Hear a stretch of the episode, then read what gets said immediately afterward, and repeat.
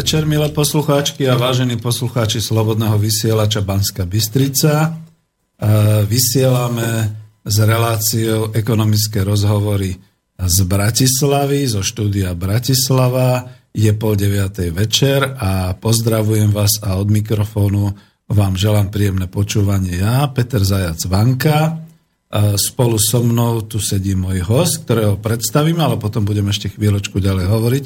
Čiže je to inžinier Adrián Ondrovič z Ekonomického ústavu Slovenskej akadémie vied v Bratislave, takže vitajte. Ďakujem, Adrián. Dobrý večer. A za technikou sedí Martin Bavolár, bude sledovať telefóny, takže vitaj, dobrý večer, Martin. Dobrý večer, ahoj Peter a prajem príjemné počúvanie všetkým ľuďom, ktorí si naladili na vlnách internetu Rádio Slobodný vysielač. Ešte raz pekný večer. No a ako to býva, sem tam to plánovanie posúvame a sme progresívni, čiže my sme pôvodne mysleli, že budeme neskôr, ale dnes vzhľadom k tomu, že máme tu možnosť sa spolu stretnúť a tuto v Bratislave, tak celkom, skoro by som povedal, až nečakane sa nám podarilo získať termín na to, aby sme mali ekonomické rozhovory. Takže trošku to bude také, že včera bola ekonomická demokracia, dnes sú ekonomické rozhovory s hosťom, inžinierom Adriánom Ondrovičom. Pred týždňom tu boli takisto ekonomické rozhovory, takže trošku ako keby sa nám tá ekonomická téma zhusťovala, ale je stále o čom hovoriť, pretože situácia ekonomická v mainstreamoch sa ináč opisuje ako tuto v našich alternatívnych médiách. Takže keďže Martin sedí tu za technikou, tým pádom avizujem, že máte možnosť zavolať a položiť nám otázku, a to na telefónne číslo mobilné nula deväť štyri štyri štyri šesť dva nula päť dva. Máte to aj na tej webovskej stránke, čiže ešte raz nula deväť štyri štyri štyri šesť dva nula päť dva. Mailujte nám na studio zavináč slobodný vysielač bodka es ká. No a pokiaľ ste na webovskej stránke, tak vidíte vľavo takú zvislú, taký zvislý obdĺžniček takej modrej alebo také na zelenej farby, kde znamená, že keď si na ňo kliknete, tak sa vám to otvorí, požiada vás o meno, o mail a potom môžete znova dať pripomienku alebo otázku a zaslať nám ju. Objaví sa nám to tu na ploche, čiže bude možné to čítať. No a ja ako tradične aj v tejto relácii zdravím aj bratov Čechov a Poliakov a dobrých susedov Maďarov a Rakúšanov. Všetci sme tuto v strednej Európe. Tvoríme pomaly takú zaujímavú, zvláštnu skupinu v rámci Európskej únie, ktorá má trošku odlišnú históriu od nejakých tých iných krajín v Európskej únie a samozrejme už začíname trošku mať aj odlišné vnímanie Európskej únie a chceme aj niečo iné od Európskej únie ako niektoré iné krajiny. Ale nielen o tom to bude rozhovor, všeličo iné budeme brať, ale hovorím to práve kvôli tomu, že je to vysielanie aj pre našich susedov a takisto aj vysielanie pre e, našincov, pre našich ľudí, ktorí sa pohybujú v zahraničí alebo tam žijú v zahraničí a ako to už, myslím, že bloger povedal, niekedy nás počúvate až v osemdesiattri krajinách sveta a to je úžasné, kam sa slovenské hovorené slovo môže dostať takto cez internet. No a už len teda dokončím, že na rozdiel od relácie ekonomická demokracia, kde väčšinou pindám ja, by som takto povedal, občas mám nejakého hostia.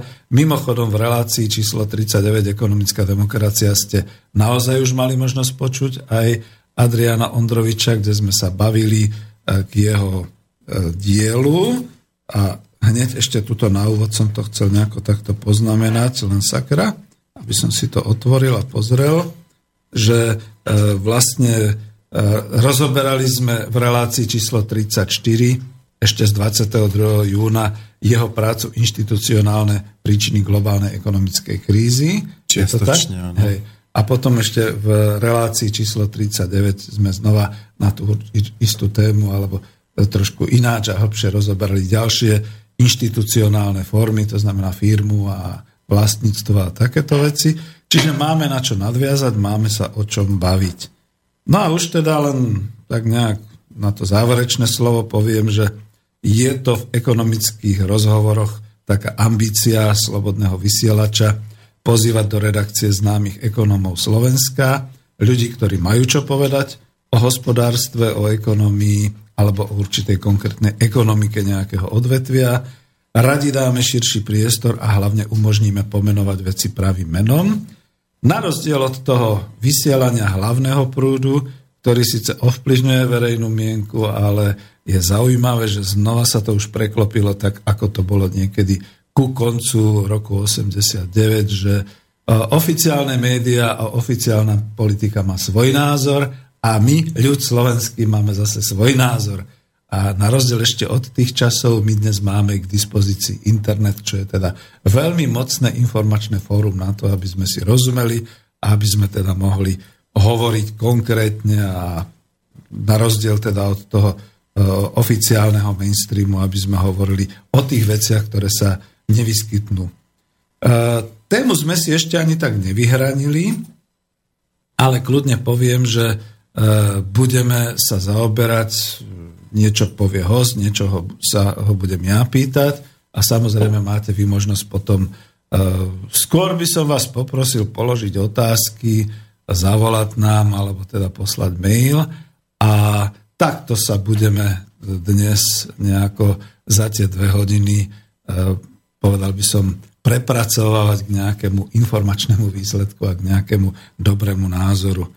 Takže ja hostia inžiniera Adriána Ondroviča, už tretíkrát to hovorím, požiadam o to, že ak by teda chcel on sám začať bez nejakej otázky, tak nech sa páči, dá mu slovu. slovo, poprípadne, keď sme si hovorili, že nejaké témy potom ešte otvoríme, tak pravdepodobne to budú témy, no samozrejme z hospodárskeho života, ale môžu to byť aj témy iného charakteru.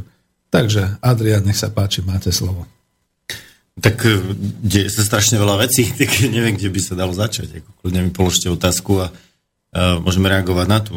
Um, ja zvyčajne sledujem taký ten geopolitický, geopoliticko-ekonomický e, život, m, pretože sa zameriavam na, na pracujem na oddelení e, svetovej ekonomiky a e, skúmam hlavne teda tú situáciu celkovú vo svete podľa regiónov, dajme tomu, a e, podľa e, určitých zoskupení, aký je vývoj, kde je naša pozícia v tom a tých dianí je strašne veľa. Potom sa samozrejme, okrem toho špecializujem ešte na inštitucionálnu stránku toho celého a e, vplyv na ekológiu alebo vlastne e, úlohu prírody alebo prírodných zdrojov e, v celom tomto e, vlastne hospodárskom živote a potom aké to má následky na, na život ľudí.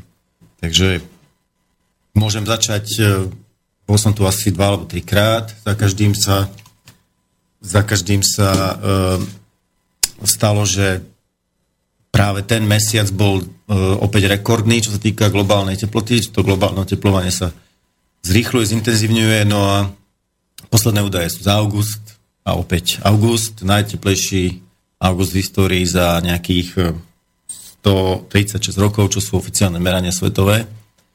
Takže e, je to asi, myslím, že jedenásty mesiac za sebou. Každý jeden v tom poradí bol rekordný, takže tá príroda nám dáva najavo veľmi jednoznačne, že ten doterajší hospodársky mechanizmus, ten model, ktorý tu máme, je pre nás čaba deštrukčný a v zásade sme si asi upiekli, pečieme sami seba a je možné, že sa stane to, že sa ocitneme v situácii, kedy sa naša pôda, z ktorej žijeme, premení na púšť a nebudeme môcť získavať z nej to najzákladnejšie, teda potraviny. Takže tá situácia v tomto, v tomto smere je stále tragická a naďalej a v zásade sa, čo sa týka hospodárskej politiky, nič nemení. Uh, emisie stále stúpajú, stále stúpajú. Teraz bola podpísaná dohoda v Paríži, to nová klimatická, áno. Mm-hmm. Sú tam odvážne ciele, takisto ako boli aj predtým. Uvidíme, kam sa to pohne. To je tá politická deklarácia vždycky taká, aby sa to páčilo tej verejnosti. Čo sa potom reálne deje, je často úplne odlišná záležitosť, takže uh, nemám nejaké veľké očakávania od toho, keďže sa to už zopakovalo viackrát. Uh, teda pozitívne deklarácie a potom výsledok v podstate žiadny, skôr horší. No a tých udalostí je samozrejme veľa. Stále sa samozrejme točí okolo hospodárskeho rastu a tak ďalej. Veci, ktoré sú podľa môjho názoru absolútne nezmyselné. Nemyslím si, že tu potrebujeme nejaký hospodársky rast. Ani nepotrebujeme zvyšovanie há dé pé. To sú podľa mňa úplne slepé cesty, slepé uličky, ktoré nás vedú len tej deštrukcii tej prírody a potom k deštrukcii vlastne životného prostredia pre nás samých a pre našich potomkov. Takže v zásade sa nič nemení, tá trajektória je stále rovnaká, ale sú aj také ostrovčeky, dajme tomu, kde z tej paradigmy, z ktorej sa vlastne ťažko vystupuje, kde vidíme nejaké pozitívne, alebo nie, že pozitívne, môžem povedať, že zaujímavé signály. Môžem tu spomenúť, e, pracoval som nedávno na e, výskume geopolitickej situácie a hlavne vplyvu tej geopolitickej situácie na ekonomiku Ruska za posledný rok, dva. A e, je tam zaujímavá vec, ktorá sa stala teraz v lete. Vidíme, ako sa to ďalej bude hýbať. E, v rámci toho turbulentného vývoja posledných rokov, e, tých sankcií, protisankcií a tých konfliktných zón na Ukrajine, v Sýrii a zvyšovanie toho napätia plus nízke ceny e, ropy a ďalších komodít, e, tých vývozných komodít, e, na ktorých ruské hospodárstvo, národná ekonomika je postavená, tak e, tieto externé šoky, ktoré e, v podstate veľmi ovplyvnili e, vývoj ruského hospodárstva v posledných rokoch, dvoch, e, primeli ruské vedenie k tomu, že e, prezident Vladimír Putin požiadal skupinu ekonómov, ktorá, si volá, ktorá sa nazýva Stolypin, Stolypinová skupina, Stolypin Group, aby vytvorili nový model rozvoja ruskej spoločnosti, e, ekonomiky teda, e, na princípoch vnútorného rozvoja. Aby neboli do, to, do takej vysokej miery závislí na externých faktoroch. Z hľadiska predpokladov, čo sa týka veľkosti krajiny, zdrojov, veľkosti e, populácie, e, majú na to všetky podmienky. Naša krajina by také niečo asi nemohla len tak e, zaviesť, ale oni môžu. Ten, ten mechanizmus, alebo ten, tie princípy majú byť postavené na ako, akomsi vzore e, rozvoja nemeckého hospodárstva po roku osemnásťsedemdesiatjeden, kedy došlo k zjednoteniu Nemecka a behom nejakých dvadsať až tridsať rokov Nemecko sa posunulo z nejakej agrárnej krajiny na industriálnu, priemyselnú krajinu, ktorá dodnes dominuje Európe. Posielali ľudí, ktorí zbierali vedomosti a technológie po celej Európe, pre všetkým v tom čase Anglicko, Severná časť Francúzska, Belgicko a tak ďalej. A ten model bol postavený na určitom vnútornom ochranárstve, to znamená, že pokiaľ sa naše sektory nerozvinú dostatočne, nemôžeme ich otvoriť vonkajšej konkurencii, tým pádom musíme ich chrániť nejakými, dajme tomu, colnými bariérami a tak ďalej. A ďalej je to veľmi kľúčové, tam je v tom, že um, snaž, tá skupina uvažuje o tom, chcú to teda navrhnúť. Ten plán má byť hotový nejak teraz v, tento, v tomto poslednom kvartáli.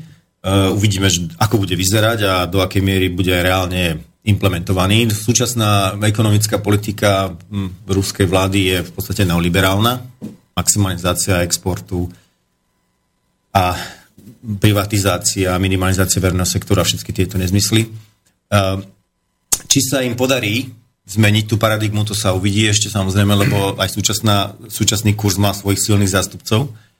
Tak v rámci tej novej paradigmy by mala nastať situácia, ak sa to teda podarí presadiť, že sa dostane znovu centrálna banka do kvázi kontroly exekutívy. V Rusku, takisto ako aj u nás, sa po deväťdesiatych rokoch, myslím, že to bolo hneď v deväťdesiatom druhom u nich teda, keď sa Jeffrey Sachs, známy to svetový ekonom, stal poradcom, myslím, v tom čase Borisa Jelcina. Jednu z prvých vecí urobili kvázi privatizáciu centrálnej banky. To znamená oddeliť centrálnu banku od exekutívy. To je aj u nás, bolo a samozrejme teraz ešte to je ďalej, je to ECBčka. Znamená, že fiškálna politika, čo sú teda rozpočtové záležitosti, nejde v, v nejakom takom, by som povedal, doplňujúcom sa efekte s monetárnou politikou. A reálna exekutíva nemá vplyv na to, Uh, ako sa emitujú peniaze, koľko sa emitujú peniaze, uh, ako sa správa bankový sektor a tak ďalej. To chcú nejakým spôsobom napraviť s tým, že uh, áno, to nesie tiež svoje rizika, pretože v minulosti, pokiaľ, uh, keď boli centrálne banky alebo tá menová politika v rukách vlád, tak tie mali tendenciu uh, využívať tlačenie peňazí na riešenie problémov, čo z, dlho, z, dlhodobého, z krátkodobého hľadiska častokrát problémy vyrieši, ale vytvorí nové. Takže ďalšie vlády v ďalších cykloch e, musia hasiť ďalšie problémy. No ale e, je, pokiaľ samozrejme rozumná tá politika je veľmi účinná, keď je e, kombinovaná s tou fiškálnou politikou. Ide predovšetkým o vy, emitovanie, vytlačenie nových peňazí a dávanie ich do obehu prostredníctvom štátneho rozpočtu, prostredníctvom e, rozvojových programov, infraštruktúrnych a ďalšieho charakteru, e, na ktorých nemá samozrejme záujem súkromný sektor. Takže ak sa im to podarí, môžu sa do značnej miery niekam posunúť, ale či sa to stane, to je vždycky otázne, lebo plány sú jedna vec, realita druhá. No to som veľmi rád, že ste práve spomenuli v rámci takej tej určitej ekologickej situácie, určitú hospodárskú politiku, ktorá veľmi reálne ide reagovať na tieto zmeny s tým, že Uh, už sa teda nezaoberá len nejakými takýmito morálnymi a nejakými takýmito politickými vyhláseniami. A že to je Ruská federácia, ja to musím povedať tak, že to je skutočne kus sveta s siedmimi federálnymi okruhmi. Každý z tých okruhov, alebo uh, skoro väčšina tých federálnych okruhov je väčšia ako samotná Európa, takže naozaj tam majú určitý priestor. A keďže sme ekonomovia, tak môžeme hovoriť aj o tom, že majú hospodársky, ekonomický priestor. A čo je veľmi sympatické, že, sa, že to chytili priamo od tej ekológie a od toho usmerňovania hospodárskeho vývoja, možno nie iba stále tupo tým spôsobom rást, neoliberálny há dé pé a podobne, ale že rozmýšľajú skôr v tom, čo niektorí takýto makroekonomovia hovorili, že dôležitejší bude pomalý rozvoj ako rast samotný, čiže dlhodobé rozvojové procesy, ktoré by teda viedli niekam. A skôr sa opýtam, je to ale v poriadku s tým, že aj keď sme hovorili, že je tam určitým spôsobom taká tá liberálna politika, nie je to zase už až také príliš moc štátne zasahovanie do celého hospodárskeho systému, teda myslím v Ruskej federácii, ktoré síce pokiaľ ukáže, že je naozaj Uh, účinné, že teda tá skupina Stolypin, Stolypin. alebo Stolypin bude schopná uh, vlastne určiť takéto nejaké smery a po nich sa vydá tá exekutíva, čiže všetky tie výkonné orgány a bude to úspešné, tak to bude určitým vzorom aj pre ďalšie krajiny, ktoré takéto veci zatiaľ akoby nemali, pretože majú len tie dekla- deklarácie. Moja otázka teda zná. Jasné, veľké krajiny majú Um... väčšinou určité strategické plány rozvoja hospodárstva. To väčšina takýchto veľkých krajín má dlhodobo a strážia si určitým spôsobom štruktúru toho hospodárstva, aká je tam výroba, do akej miery sú závislí na exporte, čo môžu, teda na importe, čo môžu exportovať a tak ďalej. Takže, a to sú samozrejme strategické záležitosti sú dvadsať tridsať rokov, kým sa vám podarí nejakým spôsobom prebudovať štruktúru, ak je nejakým spôsobom nevyhovujúca. Hej, vidíme napríklad u nás trvalo to relatívne veľmi krátko, kým sa tá v podstate sebestačná štruktúra, ktorá tu bola v rámci Československa, úplne zlikvidovala a teraz v podstate všetko dovážame a jedine, čo vyvážame, sú auta, ktoré aj tak patria technológie a všetko zahraničnému kapitálu a my sme v podstate len montážna dielňa, nič viac. Ako my nemáme ani ľudí, ktorí sú schopní vyvinúť nejaké auto. Áno, akože všetko no, len privezú nám, privezú nám len náhradné diely, tu pozliepajte a vyvezieme to. Keď sa prejdete, teraz som išiel obchodom, prejdete sa ktorýmkoľvek obchodom, takmer všetko je dovoz. Takmer všetko je dovoz. Pokiaľ sa neocitnete v nejakej e, kolibe pri ceste alebo na nejakom salaši, kde sú miestne syrové výrobky, tak takmer všetko je dovoz. Čo znamená, že my musíme tie peniaze, ktoré tu máme, poslať von. Ale nejakým iným spôsobom ich musíme dostať aj dnu, samozrejme. Takže e, Rusi si toto uvedomujú, že e, tým pádom, keď ste závislí na tom vývoze, čo oni majú, tie, samozrejme tie suroviny a tak ďalej, tak sú veľmi zraniteľní ohľadom tých cien, ktoré sa určujú na medzinárodných trhoch a môže im to spôsobovať, ako im to aj spôsobilo, veľké prepady v príjmoch do rozpočtu. Tým pádom ste ohrození v mandatórnych videách, to znamená, že e, máte peniaze na to, aby ste vyplatili dôchodky, máte na to, aby ste zaplatili požiarníkov, políciu, armádu a tak ďalej a myslím, že v, v ruský rozpočet je až, až päťdesiat percent plnený týmito e, príjmami z exportu.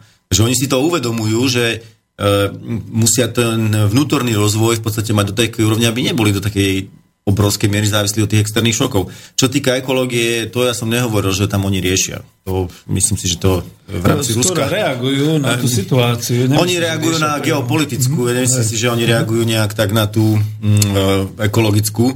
V tomto smere, ak môžem povedať čiastočne, oni reagujú na gé em ó, teda na geneticky modifikované organizmy, to sa tam stalo, myslím, zákonom tohto roku, že sú zakázané dovoz aj výroba okrem vedeckých účelov, čo ich oni sa, myslím, že minulý rok, alebo neviem, či to bol tento rok, stali číslom jedna exportérom pšenice na svete.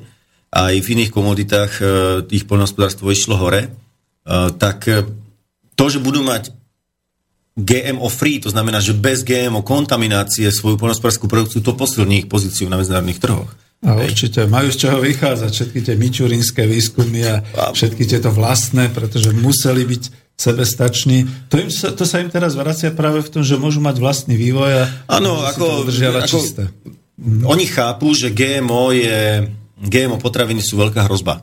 To sú veľká hrozba, ľudia to nechcú a v zásade do sveta sa dostávalo len veľkou silou korporácií.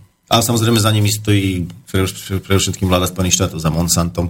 Teraz máme tu veľkú fúziu, pardon, uh, Bayeru, čo je proste chemický, pre všetkým farmaceuticko-chemický komplex veľký nemecký, ktorý na tretíkrát, myslím, až kúpil to Monsanto. Stále zvyšovali sumu, hej, cenu. Monsanto sa nechcelo nehať kúpiť. Ešte to má schváliť, ešte to majú schváliť regulačné úrady, ale myslím si, že to schvália. Získajú oveľa väčšiu moc. Tieto firmy, myslím, že asi, asi až jednu štvrtinu alebo dvadsať percent budú mať teraz táto jedna firma podiel na trhu celosvetovom, čo no, je obrovská sila. Sa dostávajú kapitálovo rovno do Európy bez toho, že by museli... Obrovská sila. Tak Monsanto je všade, viete, a Bayer má...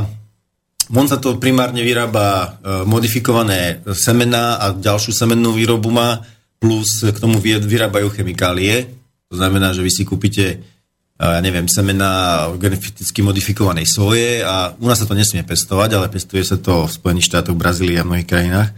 A zároveň vám k tomu dodajú e, pesticídy, ktoré do toho môžete liať, koľko sa len do toho zmestí, ale e, tú rastlinu samotnú to nezabije, lebo je modifikovaná, že zabije to všetko ostatné. To okolia. Áno, zabije to všetko ostatné a e, to je v podstate mor, ktorý spôsobuje veľké problémy, hej, že mizne biodiverzita, likvidácia prírody, oveľa viac sa tých pesticídov, herbicídov používa.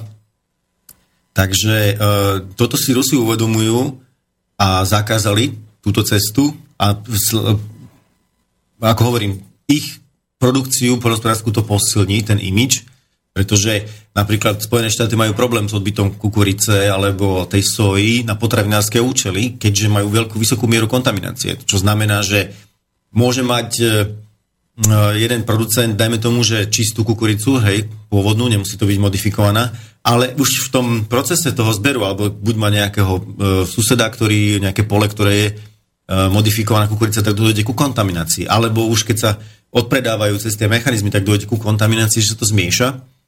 A tým pádom e, tie veci sa stávajú nepredajné aj na potravinové účely, čo znamená nižšia cena. No, veď isté. A samozrejme, krmia to tu...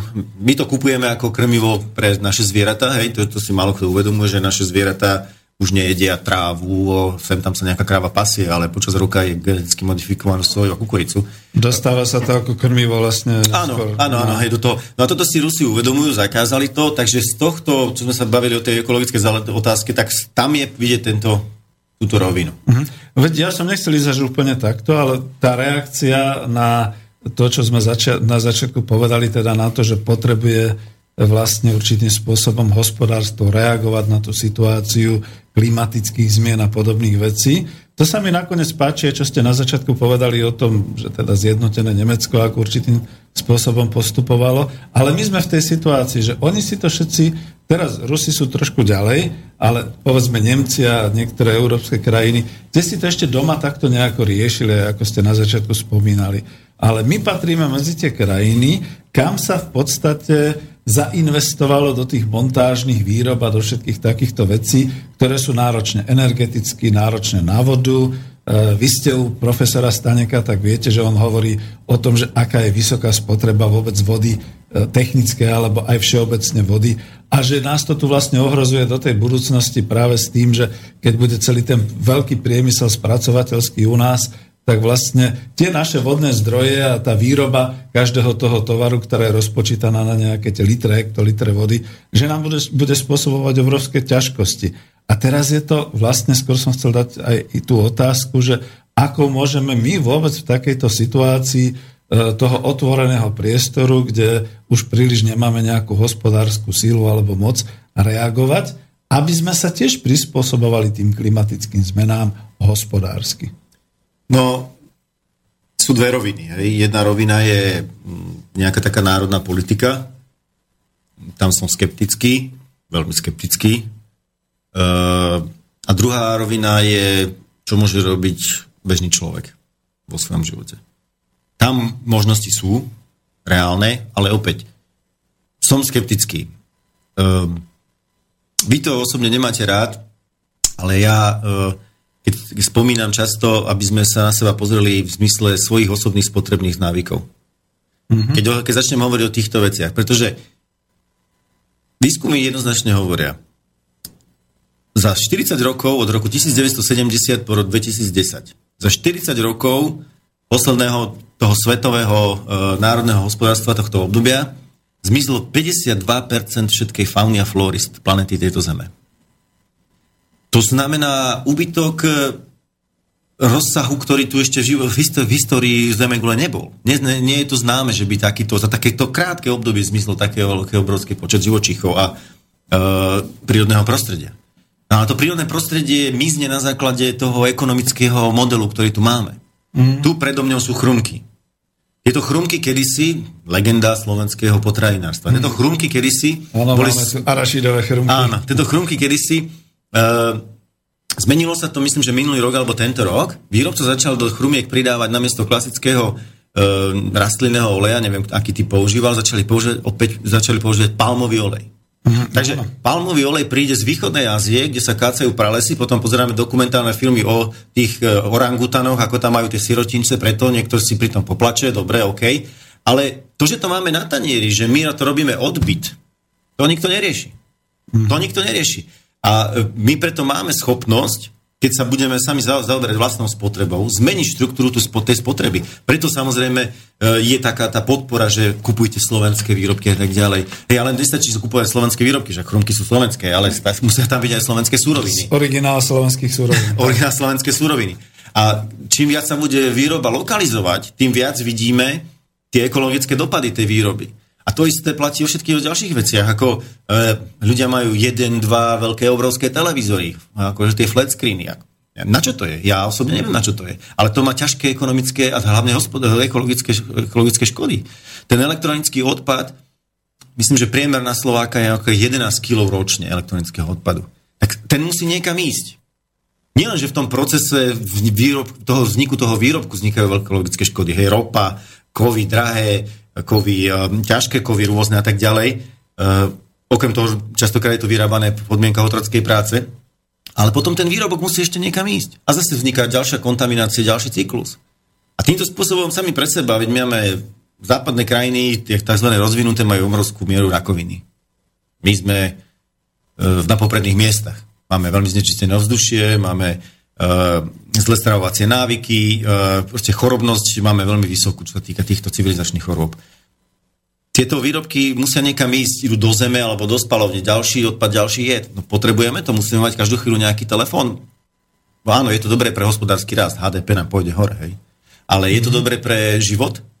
Takže my môžeme akože, a teraz tie klimatické podmienky, ja vždycky hovorím, že všetky ekonomické teórie s týmito zmenami prírodných podmienok sú absolútne irelevantné. V práve máme kategóriu vis major. Hej? Že, dajme tomu, že dve zmluvy, dve strany nejakú, uzatvoria zmluvu, ale ak dojde k porušeniu zmluvy z titulu vis, zmluvy z titulu vis major, to znamená vyššia moc, nie je žiadna strana vinná, hej, tým pádom nedošlo k porušeniu zmluvy. No a vis major sú to práve tie, v angličtine acts of God, to sú tie prírodné podmienky, čo nedokážeme ovplyvniť. No ale keď teraz sa tak zvyšuje tá teplota, narušuje sa cyklus vody, tak potom e, všetky ekonomické teórie o tom, že či budeme niečo vyvážať, budeme pestovať repku olejnú, celá krajina bude žltá a tak ďalej. To ide všetko do ovoza, lebo zrazu nebudeme mať čo jesť. Ako bola potravinová kríza, v ktorom to bolo roku dvetisíc jedenásť dvanásť, keď tak dramaticky stúpli ceny potravín na medzinárodných trhoch, v arabskom svete to vyvolalo aj demonštrácie, pretože oni veľkú časť tých svojich príjmov míňajú na potraviny. No Rusko reagovalo ako prvé tým, že uzatvorilo všetky exporty kľúčových potravinových komodít. No, primárne pre nich bolo zásobovanie domáceho, domáceho trhu. Domáceho trhu, áno. Mm-hmm. Sme my schopní tak rýchlo reagovať? No, my už nie sme vôbec, ale ja nechcem odpovedať. Skôr sa mi páčilo presne to, čo hovoríte, že ste potvrdili, čo si ja myslím, že my sme sa žiaľ Bohu nielenže stali hospodársky nesamostatní, čo sa týka výroby a tak ďalej, ale my sme sa dostali už aj do toho stavu, že sme hospodársky nesamostatní, čo sa týka spotreby. Z nás sa tu stala určitá spotrebiteľská európska enkláva, kde s prepáčením sme... po desiate ešte není. Jeme to isté, chcel som to povedať drsnejšie, jeme to isté, čo je každý priemerný Európán, snažíme sa ako spotrebovávať to isté a na tej vyššej úrovni, ale to je všetko. Je to proste problém, ten konzum sa stal... Um... My tu žijeme v Bratislave, hej, tak vidíme, a nie je to samozrejme len v Bratislave, vidíme, aké kvantum veľkých aut tu jazdí. Kvantum. Proste spotreba je status. Lenže to všetko má ekologické následky, samozrejme. No a, ale ide aj o spotrebu každého z nás. Ako, jasné, kedysi si pamätám, za socializmu pomaranče chodili párka do roka, kubánske. Rozšírilo sa to po, celom, po celej dedine, prišli kubánske pomaranče a už sa stalo v zelovoci a no, no, ja každý dostal dovážal. Nejaké kilo dve. Ja som to dovážal. Napríklad. Napríklad. Teraz máme pomaranče, banány non-stop. Sleduje niekto to, že akým spôsobom sa tie banány pestujú, aké obrovské ekologické škody to sú? Poznám ľudí, ktorí robia v reťazcoch, Tesco a tak ďalej. Každý z nich povie, obrovské kilá, obrovské kilá potravín sa vyhadzujú. Tam sa to vyhodí, lebo sa to, lebo sme rozmaznaní, my chceme mať čerstvé, my chceme mať, keď to nemajú, tak sa hneváme. Ale my si neuvedomujeme pri tej našej spotrebe všetky tie následky. Tie krajiny, ktorých sa to pestuje, Ekvádor a, a Panama a mnohé ďalšie krajiny, tie majú obrovské problémy, pretože pestovanie banánov je takmer monopolná záležitosť. To sú americké korporácie. Tie majú obrovské problémy so znečistením. Proste milióny tón e, pesticídov, herbicidov majú obrovské zdravotné problémy tie populácie. Zaujíma to niekoho? No to isté, čo sa u nás deje s automobilmi, že je to skutočne len taká určitá montovňa, kde sa vo veľkom používa naša voda a všetky takéto veci. To isté je tam, v týchto potravinách, kde sa teda používajú herbicídy a všeličo mm. možné a devastuje to tú krajinu. Takže a to musí to byť, pravdu. Samozrejme, musí to byť lacné, hej, všetci ideme do Lidu, lebo je tam najlacnejšie, ale to všetko má svoje následky. To znamená, že aj ľudia môžu zmeniť charakter svojej spotreby. Ja si nemyslím, že pre stredoeurópana nášho typu je potrebné, aby sme jedli banány, mandarinky a pomaranče. Hej? Ani takisto nie je potrebné, aby sme jedli uh, lososy, chobotnice a žraloky.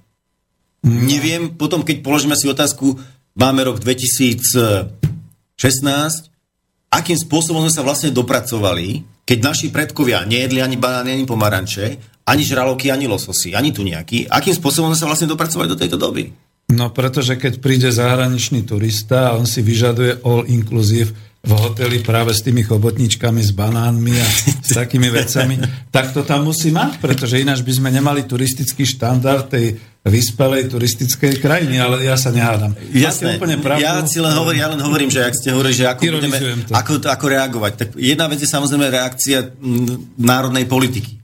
Tu nevidím zatiaľ žiadnu. Mm-hmm. Ja, ja si nemyslím, že ktorákoľvek politická strana, nielen tie, čo sú pri moci, ktorákoľvek politická strana, ako keby tie, čo sú aj v opozícii, že by riešila nejakým spôsobom ekológiu, našu hospodárskú štruktúru, alebo proste chorobnosť populácie, ktorá je z toho znečistenia, z toho, z toho typu spotreby, ako tu máme. Nie, nikto nerieši.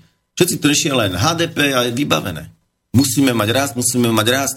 Uh, vidíme tu furt nejaké billboardy pána Sulika o tom, že aby sme stále znižovali dane, znižovali dane, znižovali dane. Proste nezmysly jeden za druhým nezmyslov a dokola, dokola samé nezmysly. A ľudia ale môžu reagovať na to určitým spôsobom. Nie všetci. Minulé ste hovorili o tom, že samozrejme babička, ktorá má stopäťdesiat eur dôchodok, nemôže len tak reagovať. Hej? A, áno, hej, ale to... je tu časť, je tu časť populácie, ktorá má určité disponibilné príjmy, môže zmeniť svoju štruktúru spotreby. Jednoznačne môže. Veď ja vás nechám hovoriť, ale samozrejme prudko nesúhlasím s tým, aby sme apelovali na obyvateľstvo, aby sa teraz obmedzovalo. Ide o obmedzovanie, ide o typ štruktúry. Toto v rukách majú vlastne ekonómovia a toto v rukách má vláda, aby urobila určité opatrenia, pomocou ktorých... Ale akým spôsobom, budú, no, viete, ako zbavovať jednotlivca zodpovednosti je podľa mňa nesprávna vec. Ako, pozrite sa, my napríklad, myslím si, že Európska komisia prijala nejaké rozhodnutie, že do neviem ktorého roku, v priebehu asi tri štyri rokov, nepamätám si to presne, majú byť zakázané väčšina tých nákupných tašiek z plastu. Tak pozrime sa na realitu, aká je. No, ja keď som bol malý chlapec, tak sa chodilo do obchodu s taškou. Mm-hmm. Teraz ľudia kúpia si jedno jablko, dajú ho do igelitového sáčku. Potom si kúpia niečo, zase ho dajú do igelitového sáčku. My patríme spolu s Poliakmi k najväčším spotrebiteľom igelitových sáčkov, plastových sáčkov v Európe. My máme na hlavu okolo štyristošesťdesiat, myslím, jedna alebo dva, čo boli posledné čísla, na, na rok. To je viac ako dva miliardy, dve miliardy sáčkov. To je obrovská ekologická škoda. To, tá ropa sa musí z niekoho nieka vyťahnuť, musí sa to vyrobiť a potom to aj niekam ide.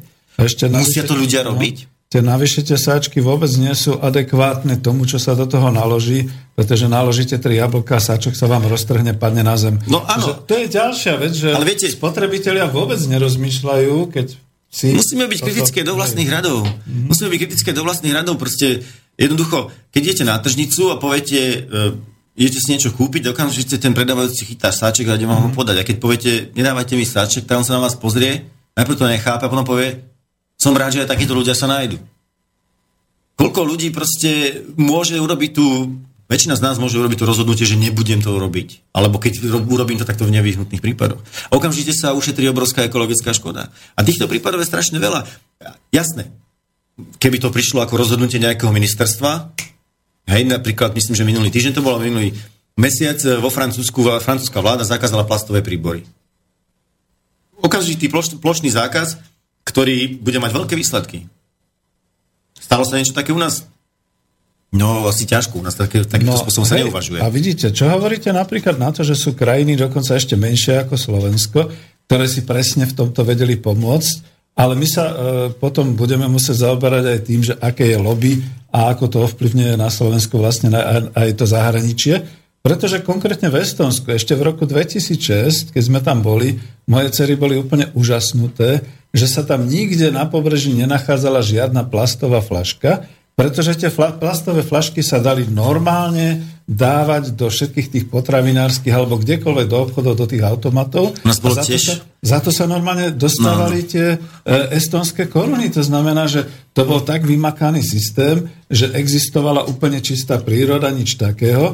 A potom, keď boli u nás tie zákon, zákony, tak to nejaká tá ekonomická lobby a tá výrobná lobby a zahraničná lobby zmietla zo stola, že to je blbosť, to my nemôžeme. Za to som chcel, že nebíme až tak tých spotrebiteľov. Ono je to častokrát v rukách vlády a v rukách rozhodujúcich činiteľov. Ja nehovorím, že ideme byť spotrebiteľom. Ja hovorím, že samozrejme, že sú rozhodnutia, ktoré sa musia urobiť na národnej úrovni. No, ale politika je v podstate vždy pozadu, tam, kde je populácia. Pokiaľ populácia začne nejakým spôsobom sa chovať, tak na to reaguje potom po- politika. Zvyčajne to je tak. Niekedy to môže byť opačne, samozrejme, ale zvyčajne to je tak. A e, je to v podstate aj o tú takú nejakú, ako by som povedal, tú, ten rešpekt voči tomu, tej prírode, voči tomu okoliu, na ktorom e, závisím. Akože Slováci majú radi svoju prírodu, e, chodia do lesov, chodia na túry a tak ďalej. No ale akože... to musí mať aj ešte nejaký obsah v zmysle toho správania sa k tej prírode. Dneska som vyšiel autobusom mestskou a už som si to viackrát všimol, dneska som si to všimol znovu, ako je na Patronke veľká zástavka, hneď vedľa, vedľa toho múru, hneď vedľa toho múru je asi také metrové do výšky. Metrové smetisko samých plastových fliaš. Rovno vedľa, ľudia tam stoja, dívajú sa na to, nič sa nedeje. Akože to, mali sme tady to previesť tých oných účastníkov toho samitu. Proste musíme si pozrieť že sa to do zrkadla, akože napríklad Bratislava je z tohto hľadiska ako veľmi znečistená. Ktoroukoľvek, keď sa prejdete po týchto vinohradoch tam hore, to každú chvíľu natrafíte na nejaký odpad, čo tam niekto vyviezol z nejakej kúpeľne. Si prerábal si, hej, kachličky tam nahádžete, alebo neviem čo. To je ako aj na tých dedinách, že nejaká polná cesta ide niekam do lesa, tak popri tom sú povysypávané kadejaké odpadky. Musia to ľudia robiť? Ja si nemyslím, že to ľudia musia robiť. No práve, že tam stále chýba to nejaké usmernenie tých rôznych zástupiteľov a cez niektoré tie zbory, či už obecné úrady alebo podobne. Treba si dožadovať. A prísna kontrola a vyžadovanie tej disciplíny. Treba si presne to vyžadovať jednoducho. A, uh, politika je situácia, politika je vec, ktorá reaguje na ten, ak sa hovorí, že je uh, populárny sentiment. To znamená, že keď ľudia na niečo sťažujú sa, tak na to ľudia z politiky začnú reagovať, lebo tam budú získavať politické body. No ja by som bol veľmi rád, keby konečne pán Matovič a mnohí ďalší sa začali zaoberať plastovými fľašami a odpadkami. Konečne by zaviedli na Slovensku tú správnu revolúciu. Poprípade práve títo moji ultralavicoví kamaráti by skutočne zaviedli také hnutie, že ľudia by pochodovali po Slovensku a zbierali by všetok ten odpad, pretože to no, by bola revolúcia. Aby som dokončil, viete, tá, tá súvislosť s tým, s tým prostredím je úplne priama. Mm. Čím viac si ľudia vážia svoje prostredie, v ktorom žijú, tým viac si uvedomujú, že to prostredie je vlastne zdrojom každého jedného predmetu. Všetko, čo je okolo nás, je vyrobené z prírody a to je spôsobené, tá výroba proste nejakým spôsobom spôsobuje znečistenie, hej? Ten, ten ekosystém má určitú, len určitú absorbnú, absorpčnú kapacitu na znečistenie, ale len určitú produkčnú, čo týka zdrojov. My spotrebovávame aj v rámci Slovenska, e, celosvetovo je spotreba zdrojov každoročne jeden a pol násobok planéty. Toto sa deje už dlhodobo. Takže za tých štyridsať rokov sa podarilo zničiť polovičku planéty. No dokedy to môže ísť? Mm. Hej. No ale pokiaľ je produkcia lokálna, viete, ako e, vidíme reklamy, že máme nejaké lacné odevy, hej, že aha, desať eur tam stojí, dačo, utekám to kúpiť, lebo nemám peniaze. Áno, jasné, nemám peniaze. Ale tá handra je vyrobená z modifikovanej bavlny, e, vyrobená chemickými látkami, prešla pol zeme gule. Obrovská ekologická škoda. Obrovská ekologická škoda. Keby sme ju vyrábali tu, museli by sme si dať pozor na to, aké znečistenie spôsobíme.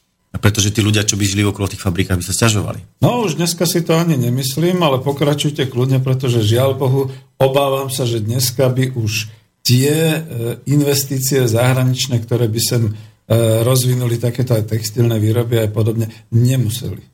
Pretože čo sa týka vo vnútri, vo fabriky, to už im nemá kto skontrolovať. To je jasné, to je jasné, ako ten súčasný systém, ktorý tu máme, tak nedovoluje nejakým spôsobom takúto verejnú kontrolu. To by museli byť tie naše podniky, ktoré by sme...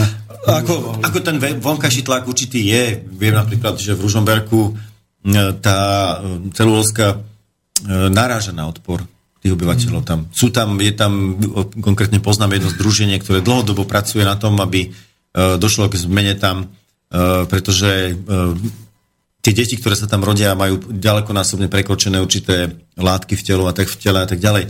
Takže to protestovanie je dôležité, samozrejme. Ale ak tá výroba je úplne niekde inde, aj ako napríklad tie banány alebo niečo podobné, tak to úplne proste ne, ne, nezáujem. No veď to, ale... Dobre, my sme trošku sa preklopili až na tú časť spotreby v rámci teda toho hospodárskeho nejakého systému. A vrátime sa potom možno trošku zase na tú oblasť výroby, alebo teda tej tvorby, ale potom asi ešte poprosím o pesničku, ale hovorte. No, no, z toho systémového hľadiska tá spotreba je samozrejme žiaduca. Mm-hmm. Hej, pretože my máme ten mechanizmus nastavený tak, máme spotrebné dane, máme dé pé há, ktorá sa chová de facto ako spotrebná daň. A to sú kľúčové príjmy do štátneho rozpočtu. Takže ten systém je nastavený tak, že ani len tá, ani len tá politická vrchnosť nemá záujem na tom meniť nejakým spôsobom, znižovať alebo zmeniť nejakú štruktúru tej spotreby. Prišli by o príjmy. Aha. Takže ten, ten, ten mechanizmus je vlastne sebadeštrukčný. Tomu aj hovorím, ten bratislavský pašalík, že my sme vlastne šťastní, že je tu veľká spotreba, my sme šťastní, že sa nemusíme starať o výrobu, pretože sa o to stará zahraničie, my sme šťastní, že tu máme ako takýto pokoj a mier, pretože sme v rámci Európy. A nikto si neuvedomuje, že ak vôbec sa budú nejaké slovenské deti o dvesto rokov učiť o dvadsiatom prvom storočí, o prvej, druhej, tretej dekáde, tak možno to nejaký historik nazve, že to bol ten bratislavský pašalík, keď sme neboli samostatní, ale aspoň sme boli pokojní, spokojní a mali sme vysokú spotrebu. Týmto to ukončíme, poprosím o skladbu a pôjdeme ďalej.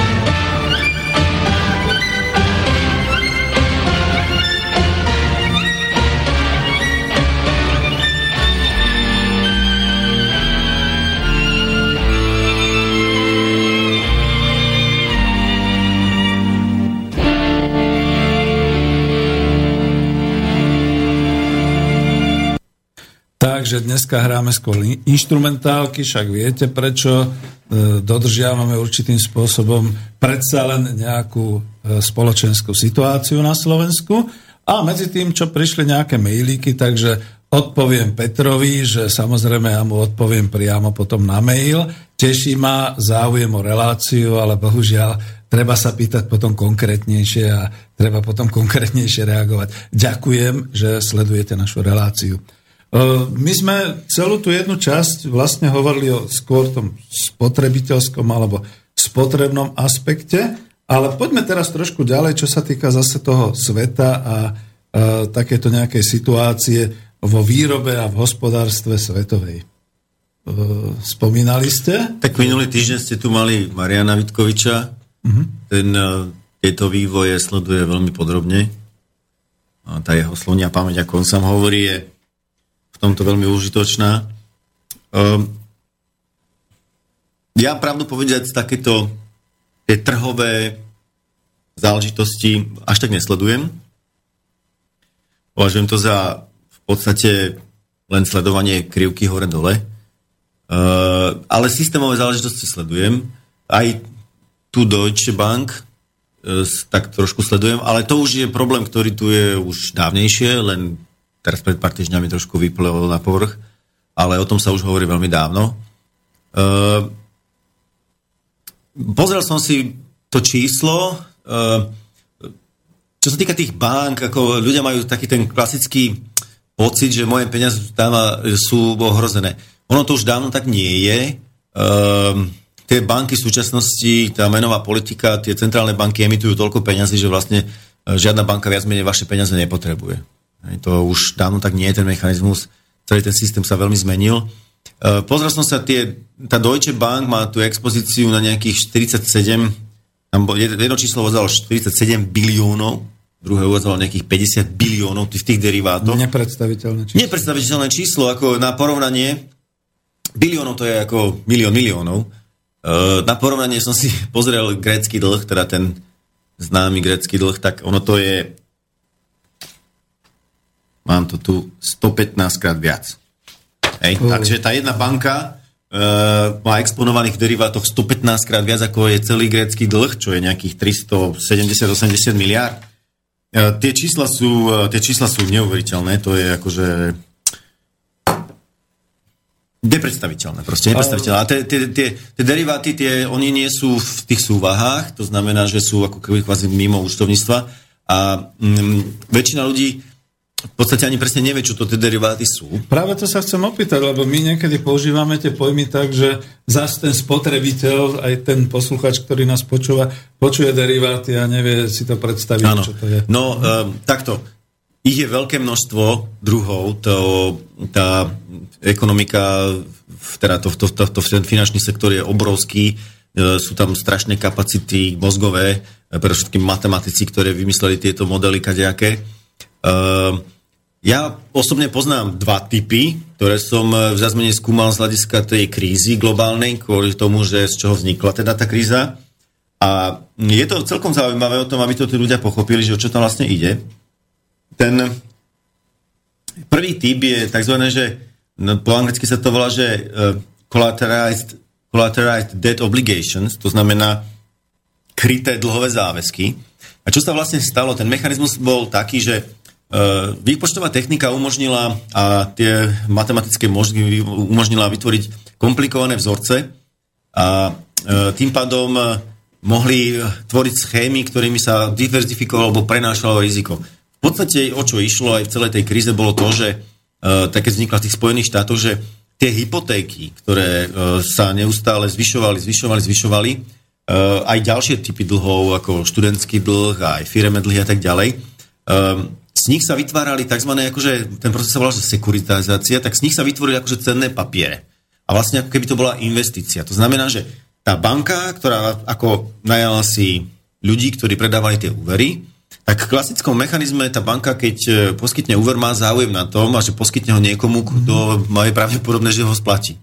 Ale ten mechanizmus sa zmenil tak, vlastne, že cez, ako sa tie banky stali zároveň investičnými, keď tie, ten Glass-Steagall zákon vlastne bol zrušený, to znamená, že klasické bankovníctvo sa mohlo spojiť s tým investičným bankovníctvom, to znamená operácie na finančných trhoch. Tak čo sa stalo vlastne, že oni začali vytvárať balíky týchto dlhov, a tie predávali ako investičné príležitosti ďalším investorom. Čiže ponúkali tovary ako peniaze. Ako, áno. A t- t- teraz v podstate tá pôvodná inštitúcia, ktorá ten úver e, poskytla, sa zbavila tej zodpovednosti, lebo ona ho predala ďalej. Tam tie finančné korporácie z toho vytvorili kadejaké, e, oni to volali ako, e, volalo sa to, že cé dé ó, ale také rôzne balíky podľa t- kategórií a tried. Tie si dali tými ratingovými agentúrami ohodnotiť. Samozrejme, že tie to ohodnotili najlepšie, lebo však keď si niekto zdá chce odo mňa rating, tak mi dá ten najlepší. Však lebo boli za to aj zaplatení. Však, áno, samozrejme. No a tým pádom, že keď oni dali tie najvyššie ratingy, tak tie investície, tie investičné fondy ako dôchodkové a tak ďalej nakupovali ich ako investíciu. Takže sa vlastne tie stredové inštitúcie, aj tá, aj tá, čo vytvárala tie balíky, sa z toho celého procesu dostali von a to riziko sa v podstate od toho prvotného človeka, čo si ten úver zobral, tak to riziko, že on nesplatí, ten úver sa prenieslo na toho investora, ktorý bol, dajme tomu, že nejaký prostredkovanie v Spojených štátoch sú to tzv. Penzijné fondy, ktoré, čo ja viem, že požiarníci z nejakého Chicaga, alebo čo majú svoj penzijný fond a ten majú nejakú francúzskú firmu, ktorá s tými, tým fondom obchoduje a investujete peniaze niekde na finančných trhoch, aby bol nejaký výnos z toho, tak vlastne ten požiarník sa kvázi stal závislý na tom, že či tam ten ďalší človek ten svoj úver splatí. No ale keďže tie banky boli, tie prvotné banky, ktoré tie úvery poskytujú, prestali byť závislé na tom, že či to splatí alebo nesplatí, tak išlo do vysokého rizika, pretože čím vyššie riziko, tak tým vyššie úroky. A to sa kumulovalo v čase a to je vlastne ten derivát, že sa nejaká, nejaký dlh sa pretvorí na investíciu, urobí sa z toho nejaký taký mix kategorizačne a vlastne sa stratí taká tá nejaká niť, že kto je, kto komu vlastne čo dlží a e, to riziko toho človeka, ktorý e, ten úver nesplatí, prejde úplne na niekoho iného. A toto je prvý raz povedané znova e, tuto na Slobodnom vysielači, veľmi dobre vysvetlené, čo je to derivát, pretože naozaj ľudia v tomto tápali a nerozumeli tomu, čo je to ten derivát. Čiže keď to ja tými svojimi slovami poviem, ono tým, že banky poskytovali tie investičné šelijaké peniaze a podobne, zostali im tam klienti dlžní, ten dlh sa vlastne preniesol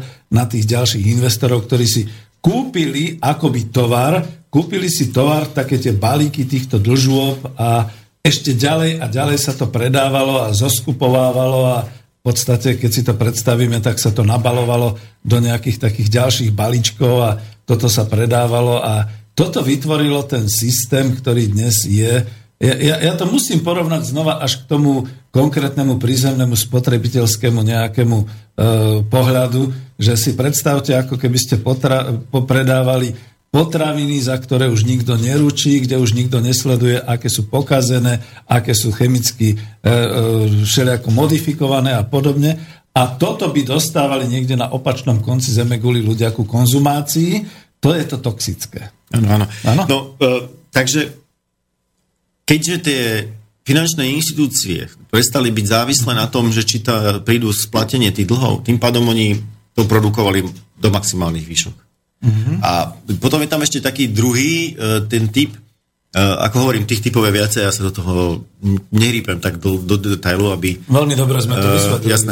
Potom je ešte taký ďalší typ, ktorý sa volá credit default swaps, to znamená výmenný mechanizmus, keď úver je splatný. To znamená, že niekto povie, že nemôžem splatiť ten úver, hej, že mám proste problémy, banka vyhlási, alebo ten veriteľ vyhlási splatnosť úveru, ale on si môže poistiť, u poisťovní to robili tie ďalšie finančné inštitúcie, že či ten dlh bude teraz splatený alebo nesplatený.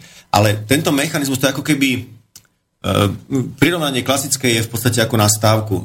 Išlo o to vlastne, že ja si môžem ako veriteľ poistiť u určitej finančnej spoločnosti, že zabezpeč, zaisťovne sa volajú tie veľké firmy, že ak mi to nesplatí ten dlh, tak ja budem mať tú poistku, že ma zakrie tá spoločnosť. Lenže oni vytvorili tento mechanizmus tých credit default swaps, ktorý umožňuje, že aj ďalší subjekt, ktorý nie je zainteresovaný v tej transakcii, môže u tej poisťovni si buď môže si staviť v podstate, že či on ten dlh mi splatí, alebo či nesplatí. Normálne stávkový v podstate mechanizmus, kde ten, ktorý si to poistí, výsledok tej operácie, buď kladný alebo záporný, záleží samozrejme z ktorého pohľadu, tak tá poisťovňa mu vyplatí. Úplne mechanizmus klasický kasinový. To je alebo... vlastne špekulácia na to, že či teda to vyhrá, alebo či... Áno, áno. A ten, ten, ten, čo si to poistuje, platí nejaký, dajme tomu, že mesačný nejaký poplatok a potom ten výsledok celej tej onej transakcie, teda či dojde k tomu splateniu alebo nesplateniu, buď tá zaisťovňa teda vyplatí, že áno, dobre si si typol, alebo zle si si typol, nedostaneš nič. Je to úplne klasický mechanizmus ako stávkovanie, ktoré ja veľmi kritizujem a považujem to za pliagu slovenského národa. Uh, myslím, Adrián, takéto športové. Hej, za toto veľmi ďakujem, pretože toto zase takmer nikto tu neuvádzal. My tu všetci vyprávame o tých bublinách, o tých derivátoch, o podobných veciach, ale toto bázické vysvetlenie nebolo podané a ľudia tomu nerozumeli. A dúfam, že posluchači to ocenia, už by mohli aj zavolať, ak by chceli, lebo je to, je to naozaj tá horúca téma a som rád, že tu sa o tom bavíme. Posluchač ma upozornil, aby som ja veľa nekecal, no ale aspoň teda poviem svoj názor a keď to teda nepovie takto posluchač, že ja tú, tú otázku dávam, že všetky tie deriváty, všetky tie cé dé es a všetky tieto veci, nie sú to práve tie virtuálne peniaze, ktoré už v skutočnosti ani neexistujú, ktoré existujú len v tých všetkých vlastne oceneniach a v tých teda bankových produktoch a podobne. Nie je to v podstate už v tejto chvíli tá virtuálna ekonomika, ktorá, ja to škaredo vždy hovorím, keď sa vypne prúd z elektriny, tak to skončí? Tak sú to len čísla počítačov, mm, samozrejme. No. Ale tie môžete vždycky, keď ich ste vlastníkom tých čísel, môžete pretaviť na reálnu vec. To znamená, že môžete si za to kúpiť jachtu, keď tie prachy máte. Že ako ona je určitým spôsobom virtuálna, ale ako väčšina peňazí. Ako myslím, že tá toto obeživo reálne tvorí len nejaké tri až štyri percentá, ak nie, myslím, že aj menej. To som sa chcel opýtať, že keď niekde na začiatku nejaký nešťastník do tej hypotéky dal, ja neviem, desať tisíc, teraz budem veľmi ako škaredo hovoriť, desať tisíc eur, tak oni tie banky potom s tými jeho dlžobami a s tými, že áno, zaplatí to, nezaplatí to a pridali sa k tomu všelijaké ďalšie veci, oni vytvoria možno tú miliardu. Áno, áno, tak ten mechanizmus pri týchto derivátoch je kľúčové to, že nie sú regulované. Uh, tí centrálni bankári, uh, centrálni bankári tých najvýznamnejších krajín, Spojené štáty, ECBčka, Kanada, Británia, Japonsko a tak ďalej, tí sa stretávajú každoročne a myslím, že to bolo nejakom dvetisícpäť alebo dvetisícšesť. Uh, šéf ekonóm uh, Medzinárodného fondu uh, na tom stretnutí predniesol varovanie, že tieto finančné deriváty predstavujú veľké riziko, lebo nie sú nejakým spôsobom regulované. Mm. Iným jazykom nie sú na to vytvárané rezervy. Bude telefón, takže budeme počúvať. Môžem, môžem hovoriť? Áno. To je Igor z Zahoria. Ja by som doplnil ešte tie deriváty, trošku som s tým chvíľku robil. Tam ešte taký typ obchodov, že sa stávkuje fakticky na burze, sa pohybuje cena zlata a vy si môžete na to staviť, či poklesne, alebo stupne. Áno, to je tá špekulácia. Je tam pridaný pákový efekt, banka dáva. No, môžete tam v podstate veľa peňazí vyhrať a prehrať, no ale tým, že hm, sa to hodne, hodne pohybuje, to tá volatilita, alebo jak sa to volá, tak sa tam fakticky väčšina ľudí prehrá, lebo tie informácie sú tak niekedy, tie pohyby sú tak absurdné, že sa to úplne nedá odhadnúť. A je tam pohyb denný, to som sa informoval, okolo dva až tri bilióny dolárov, čiže e, tritisíc miliárd e, korún e, sa pohybuje v týchto obchodoch. Čiže to, čiže to v kasíno, je to celosvetové kasíno a tieto banky v podstate, alebo tieto investičné fondy a takto v podstate môžu.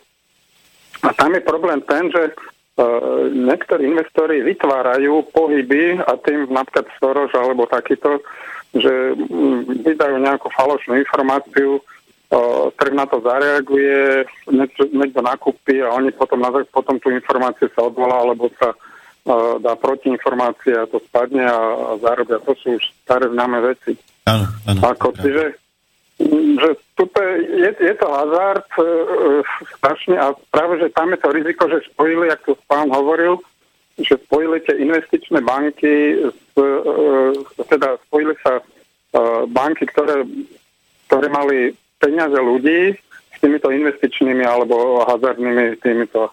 No, no to toto, je ten... je, toto je tá bublina, v ktorom ten, pre tie natlačených tých v podstate o deväťdesiat percent peňazí viac, ako potrebuje svetová ekonomika, alebo deväťdesiatsedem, alebo koľko. No, že toto je, toto je to bláznostvo. A ešte by som jednil ako taký doplnok e, ku tým ekológii.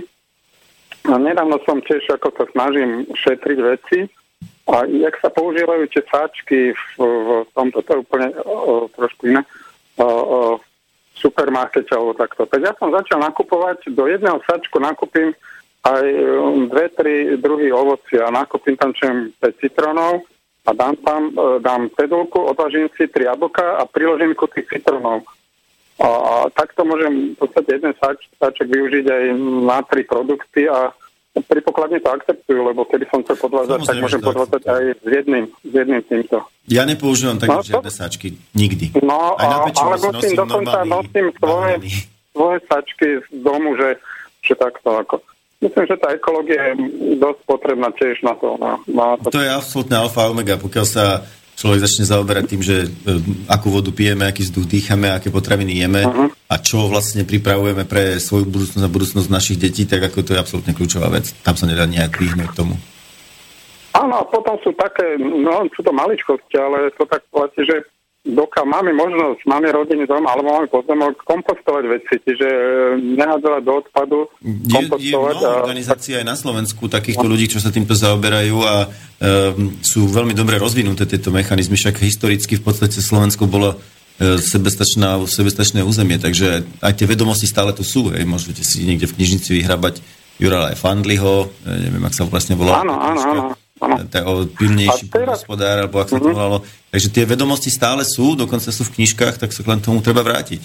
Um... Aj, aj, aj, ešte, ešte jednu vec ma tak napadá, je potom taká, jak sa tá zdieľaná ekonomika, že uh, niekedy napríklad uh, trošku sa aj hambíme zarobiť nejaké veci, že máme nadúrodu marhul a nedáme tú stoličku na ulicu a dáme tam cedulku predám marhule a môže tam ísť pár marhul alebo obrať, že niekedy sa ľudia povedia, že chce ten zarobiť, ale práve, že toto je tá ekológia, že mám prebytok niečoho, jasne. Tak môžem to susedovi ponúknuť a on bude mať preby, prebytok jablok alebo malín alebo niečo iného, no, alebo vajíčok. Myslím, že to je bežná, bežná prax s tými vajíčkami napríklad, a, takže to... A, točí sa to v dedine alebo v najbližšom okolí a nemusí to ísť pre, cez kamiony, nemusí to ísť pre cez no, Európy. No ale máte potom vadu v tom, že to nevchádza do há dé pé, no.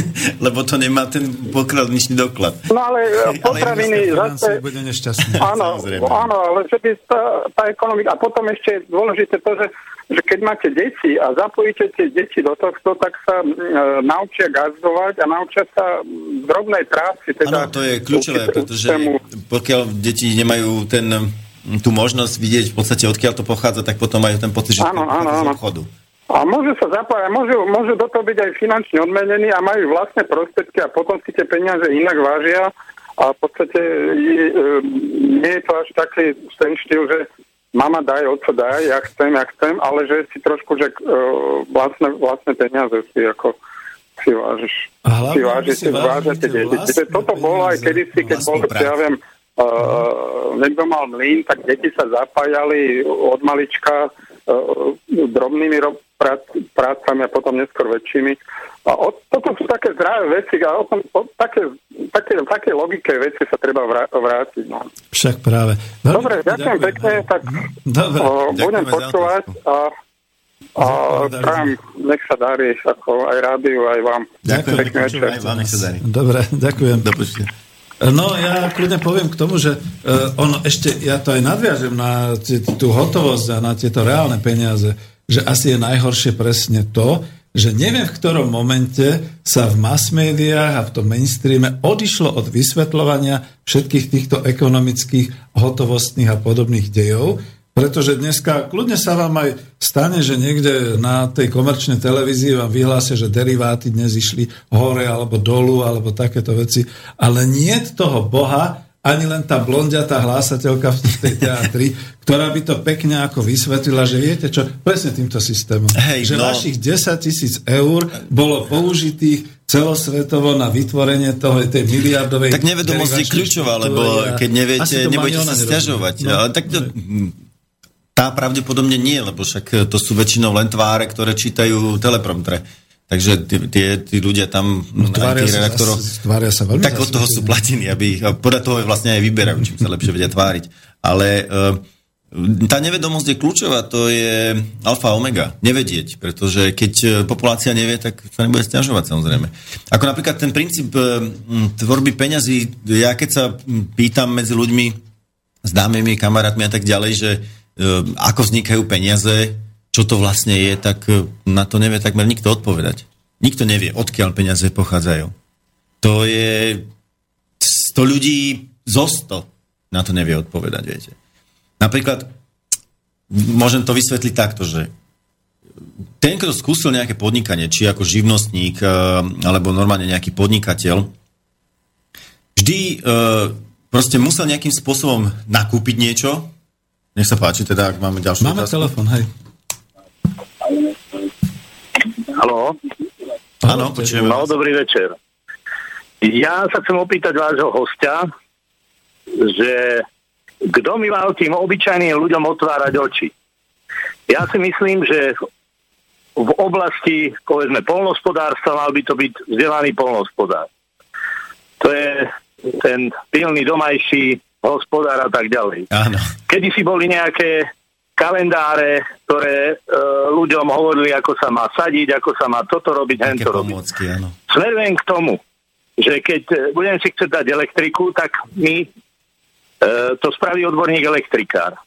Ja sa chcem opýtať vás, ekonómov, že kto by to mal vysvetliť ľuďom, čo sa deje vo svete, pretože dobre vy viete, že tu existuje, existuje tu systém frakčného bankovníctva, čo je obyčajný podvod. Aj sa to nazýva podvodné bankovníctvo, kde banky, banky požičiavajú peniaze, ktoré nie sú ich, a e, v podstate e, z úverov, ktoré sú a ktoré požičiavajú, možno jedno percento je kryté skutočnými peniazmi.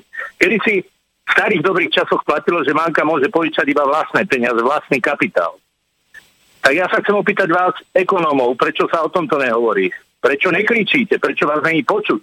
Že v podstate no, tu niekto keď, keď tu budete kričať, klame, podvádza a e, vodí ľudí za nos. Z nás robia volov. Áno, tak môžem vám odpovedať, ak teda...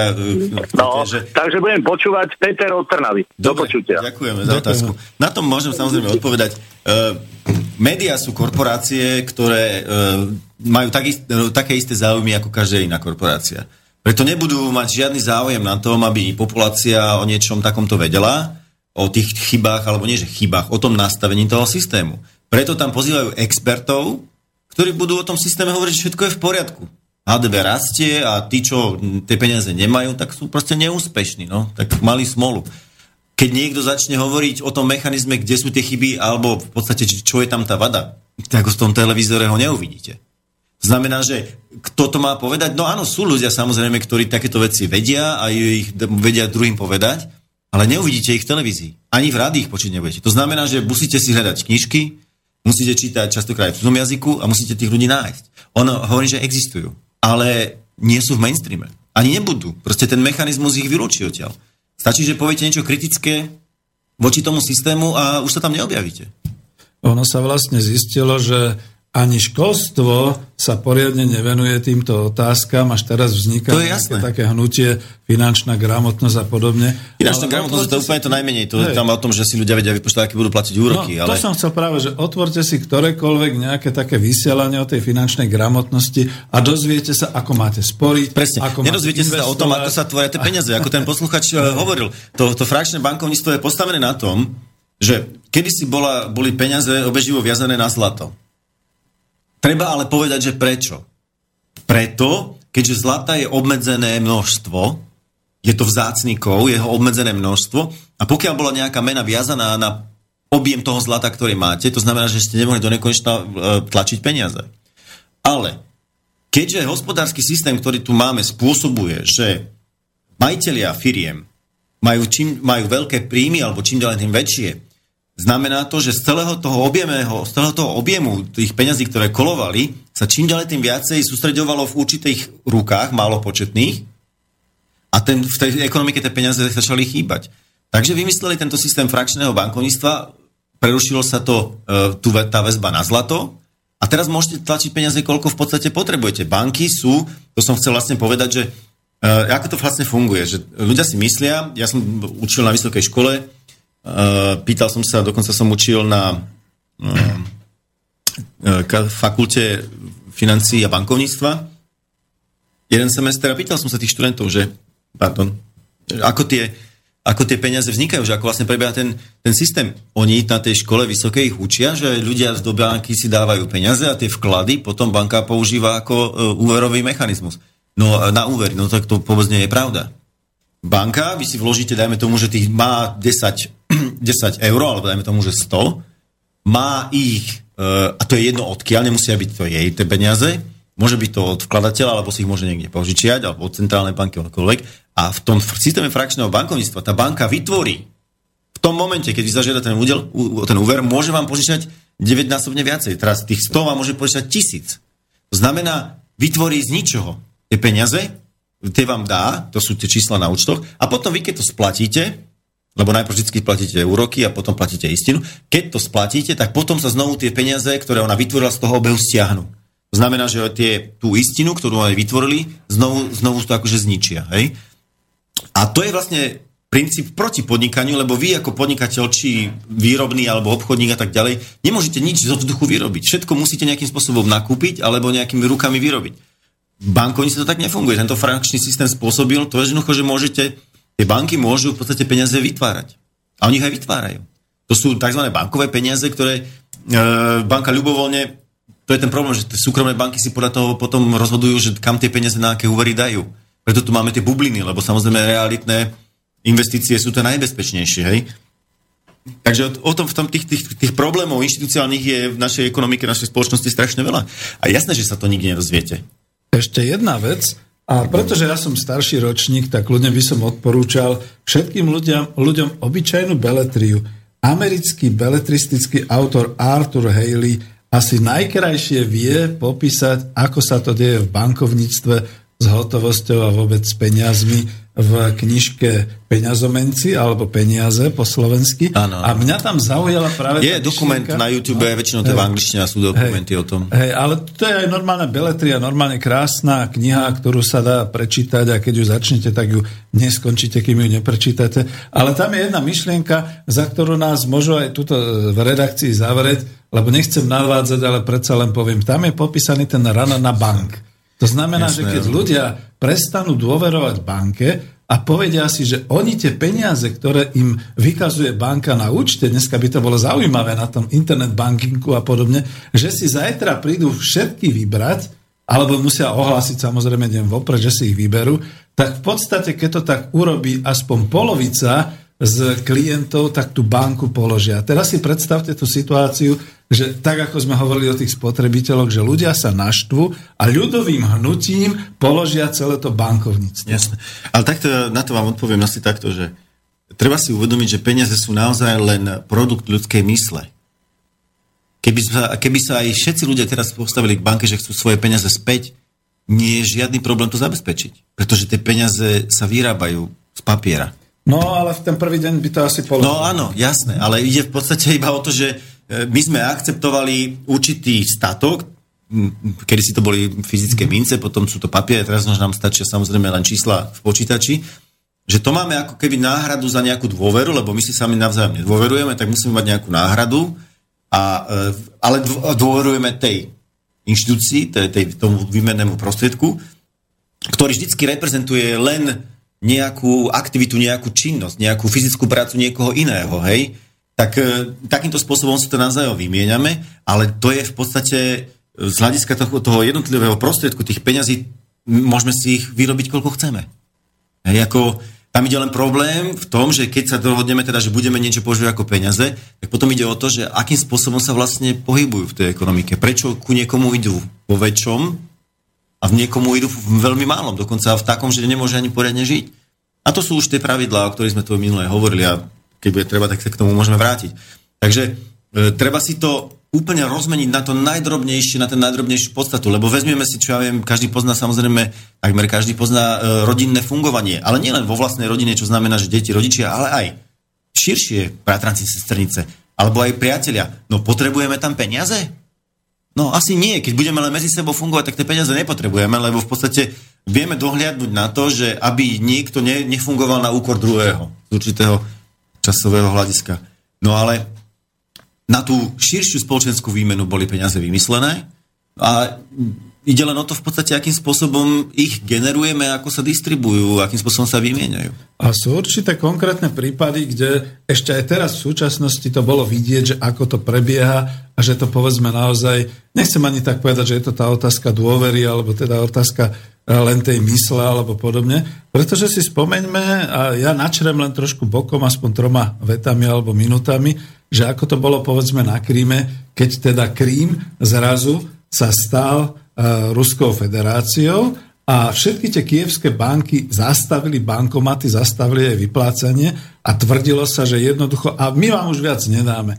A teraz tí ľudia zostali vlastne, možno v priebehu týždňa, nechcem povedať, že bez hotovosti, ale zostali bez tej možnosti ísť do bankomatu a vymieňať si peniaze a podobné veci, kým teda samozrejme zase Ruská federácia nezabezpečila prechod a všetky takéto veci. A teraz to bolo zaujímavé, že e, niektorí, ja viem a poznám tam ľudí, ktorí teda hovorili, áno, určitú chvíľu nám úplne otrklo, pretože vraz, vlastne sme sa stali z, e, zo zámožných ľudí, sme sa stali vlastne chudobní, pretože... Ano. Mali sme ani nie, že vynulované konta, ale my sme nemali nič. Nemali sme nič k dispozícii, žiadnu hotovosť, nejak sa to muselo riešiť. Potom samozrejme prišla druhá mena, už sme boli súčasťou teda Ruskej federácie, prišli tie peniaze, znovu sa to vrátilo, respektíve aj tou menom, tým, to, tým rublom sa to nejak ináč upravilo a podobne. Na peniaze a, sa no, treba pozrieť v takomto kontexte. A, a teraz si predstavte tú situáciu, už to skoro až ako posúvam ďalej, že my sme tu teraz všetci v eurách a my sa teraz tešíme z tejto meny.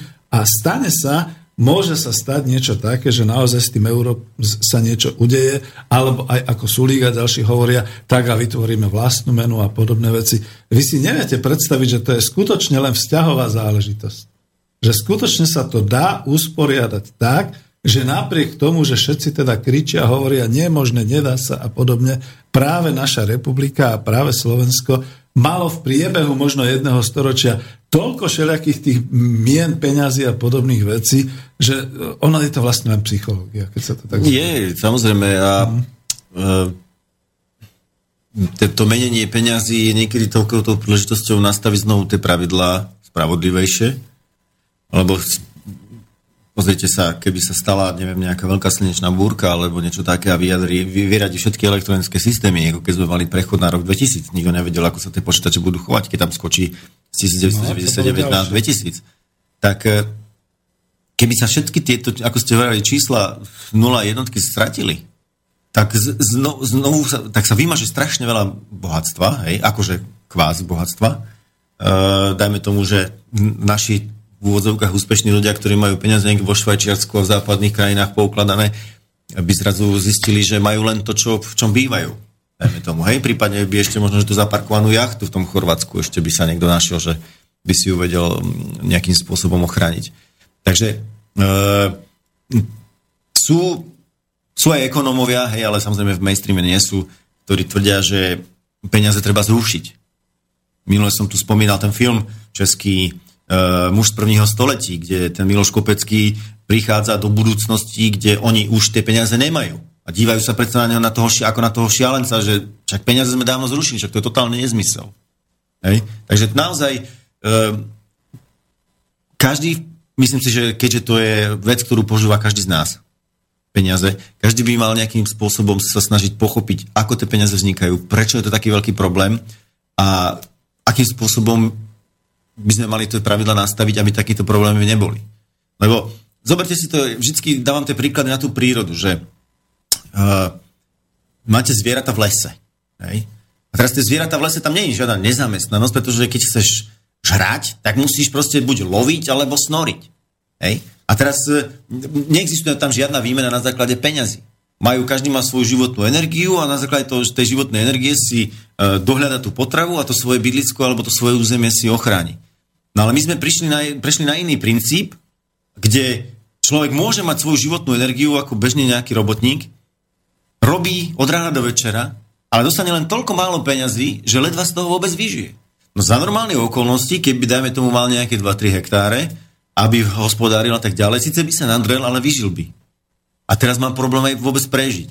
Takže ide o to vlastne, že tá životná energia, ktorá nejakým spôsobom sa vyjadruje cez tie peniaze a ohodnocuje sa teda tá práca, tak nám vlastne tie peniaze vlastne ako keby nejakým spôsobom ne, nespravodlivo tú energiu ohodnocujú. Čiže ako je, ja poznám človeka, ktorý zarába desaťtisíc eur mesačne.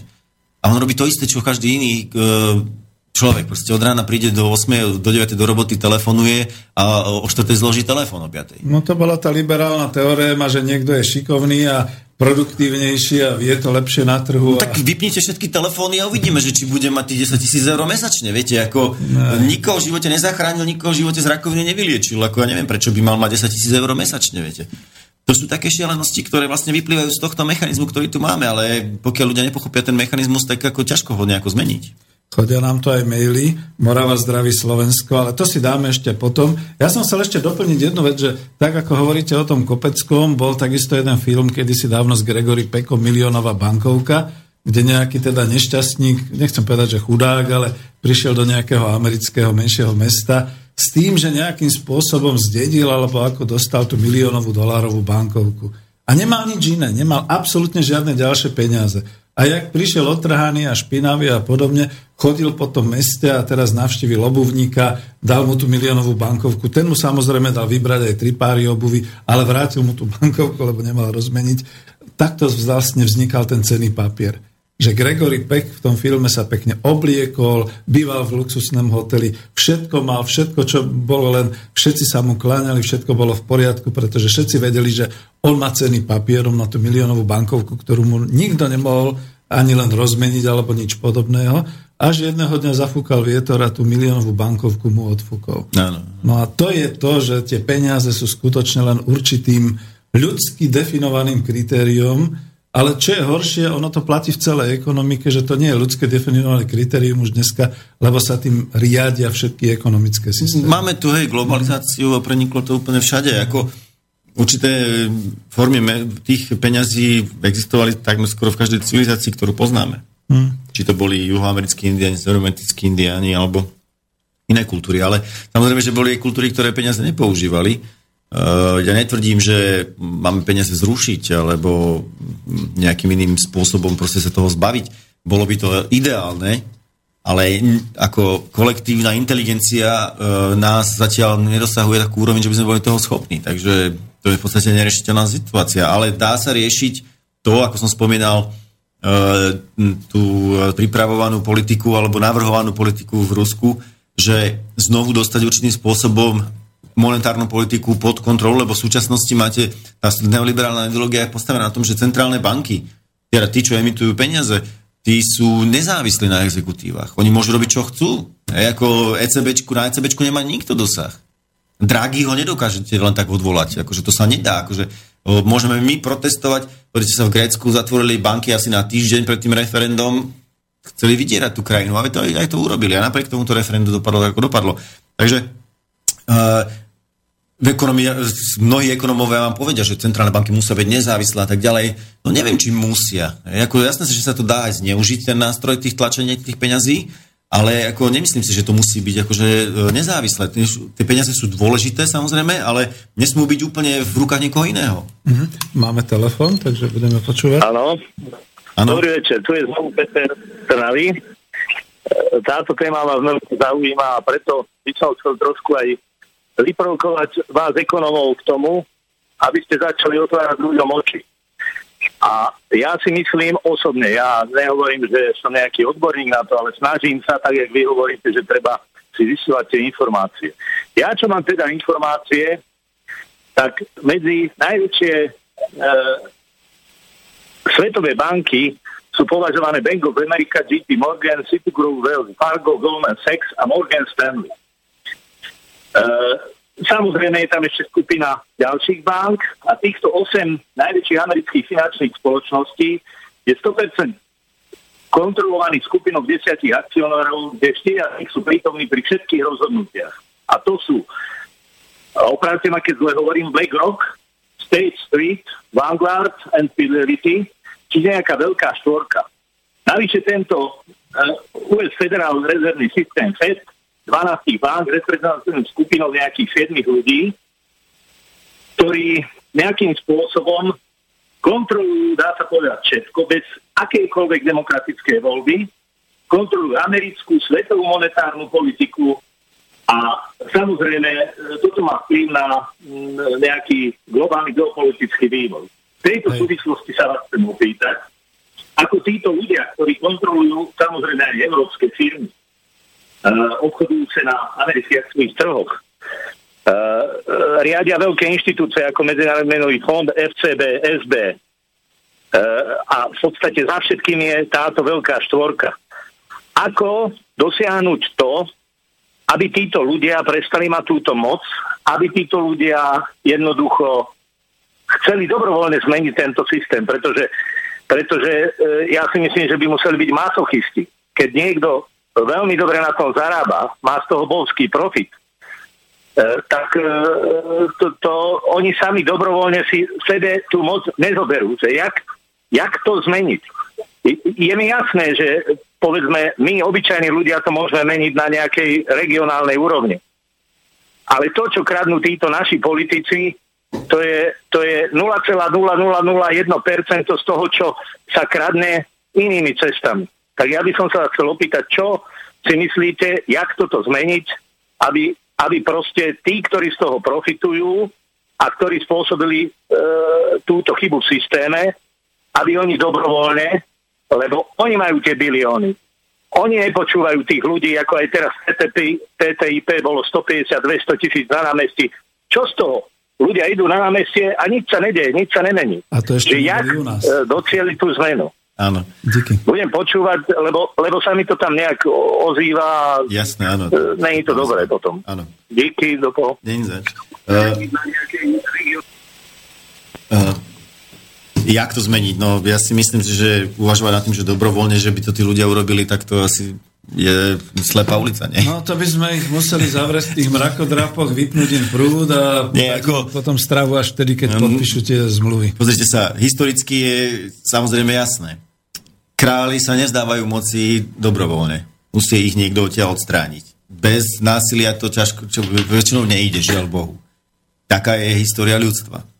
Čo sa týka tých ľudí v Spojených štátoch, uh, Spojené štáty sú svetová veľmoc číslo jedna a nikto zvonku to nemôže zmeniť. To môže zmeniť jedine populácia v Spojených štátoch, nikto iný.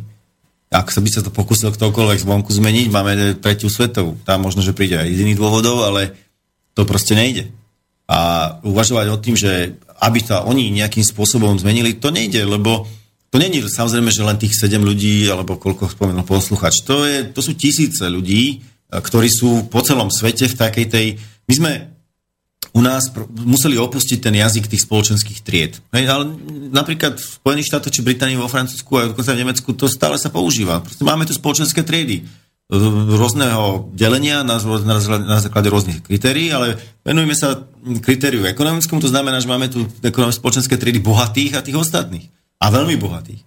No a tých veľmi bohatých na to samozrejme máte aj v každej krajine. To znamená, u nás by stačilo tých pár desiatok bohatých, ktorí tu je, ktorí majú rovnaké záujmy ako ekonomická elita, ako aj tí rakúsky, dajme tomu, alebo českí, alebo aj tí americkí. To znamená, že oni sa spolu vedia dohodnúť, prerozdelia si to teritorium. Takže to, preto sme tu mali dva, socia, dva bloky, socialistický a kapitalistický, pretože na základe tej veľkej vojenskej moci Sovietskeho zväzu sa to dalo udržať nejakým spôsobom. Hej? Ale keď tu máte iba jedného hegemóna, nikto ako nemá, nemá šancu to nejakým spôsobom zmeniť. Keby sme tu aj my, ja tomu hovorím, že to je ideologická inštitucionálna pasca.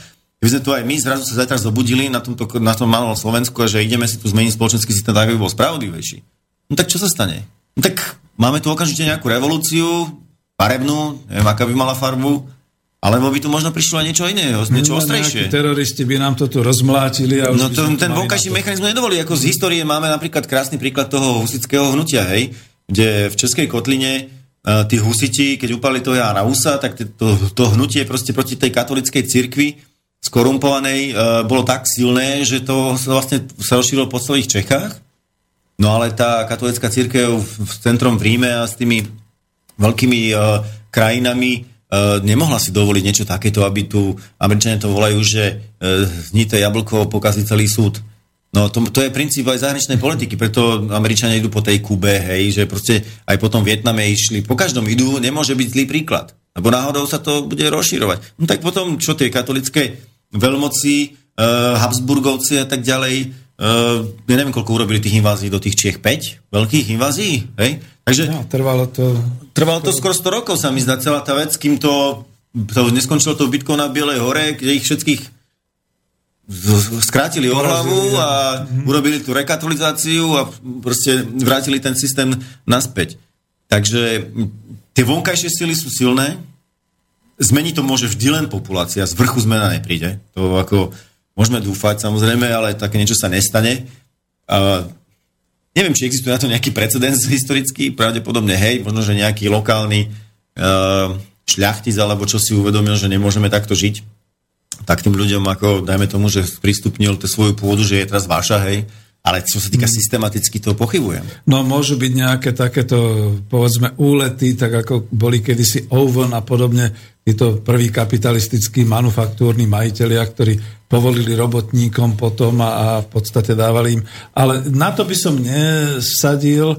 Naozaj je to dneska také, že dobrovoľne sa nič také neudeje. Tu Jasné. Treba naozaj otvoriť oči. Pokiaľ v Spojených štátoch je, sú veľké problémy, čo sa týka chudoby, je tam naozaj veľká chudoba.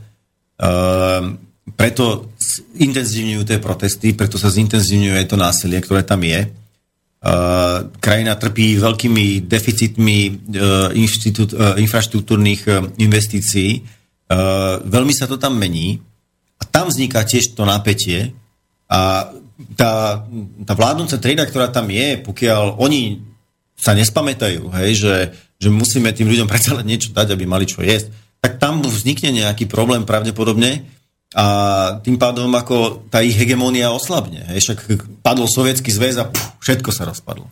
Keby sa niečo podobné stalo v Spojených štátoch, to zase všetko zase rozpadne. Hej, ako určite by sa našli nejakí hneď takí, čo aj Nemci, Francúzi, ktorí by sa radi toho chytili, ale nemali by až takú veľkú moc ako tie Spojené štáty, viete. Takže to je... Aha, svet je globálny. Ďalší telefón, dobre. No? Môžem hovoriť? Áno. Dobre, znovu volám, toto zo Zahore Igor. Moment, dám si tichšie rádio. K tomuto by som sa chcel vyjadriť týmto hodnotám. Ono, ono je dosť iluzívne, že my nejak zmeníme ten svet z vrchu. To môže sa stať niekde možno v nejakých americko-čínskych vzťahoch, americko-ruských vzťahoch a takto sa môže nejaké veci tam možno napraviť alebo takto. Ale máme my dosť veľa vecí, ktoré môžeme my zmeniť. To je zmena hodnotového systému. Ak budeme my nadstavení a, a necháme sa masírovať mass médiami, že musíme mať e, najlepšie auto a furt robiť na nejaký nový televízor, novú ladničku, nové toto, nové nezmi- o inkluzii dovolenky, najmä do predspania a takto, že, že poznám ľudí, ktorí trošku znižili z týchto hodnot, samozrejme nedá sa úplne odpojiť a žijú si celkom spokojne, ako za mnohé veci nemusíme platiť, ak si chceme ísť s deťmi, čo im opekať slaninku, na to nepotrebujeme skoro žiadne peniaze, a, a, alebo, alebo si ísť nejaké čo im e, turistiku a, a hodnoty, ktoré proste vylúčiť čo najviac vecí, ktoré sú spojené s peniazmi. Tým, tým, tým znižíme hodnotu tých peňazí a fakticky nám ich viacej ostane na dôležité veci, ktoré, ktoré tie peniaze nemôžeme nahradiť, napríklad na nejaké čo im, lekárske veci, zubára alebo zatiaľ, tak to sa nedá. A ono sa ešte k týmto veciam, ako sú tam spomínané, tie peniaze sa nedajú vylúčiť, lebo oni fakticky vždy boli nejakej forma uh, perál, mušličiek a, a, a potom to prešlo na drahé kovy. Vždycky je to otázka uh, dôvery, dôvery.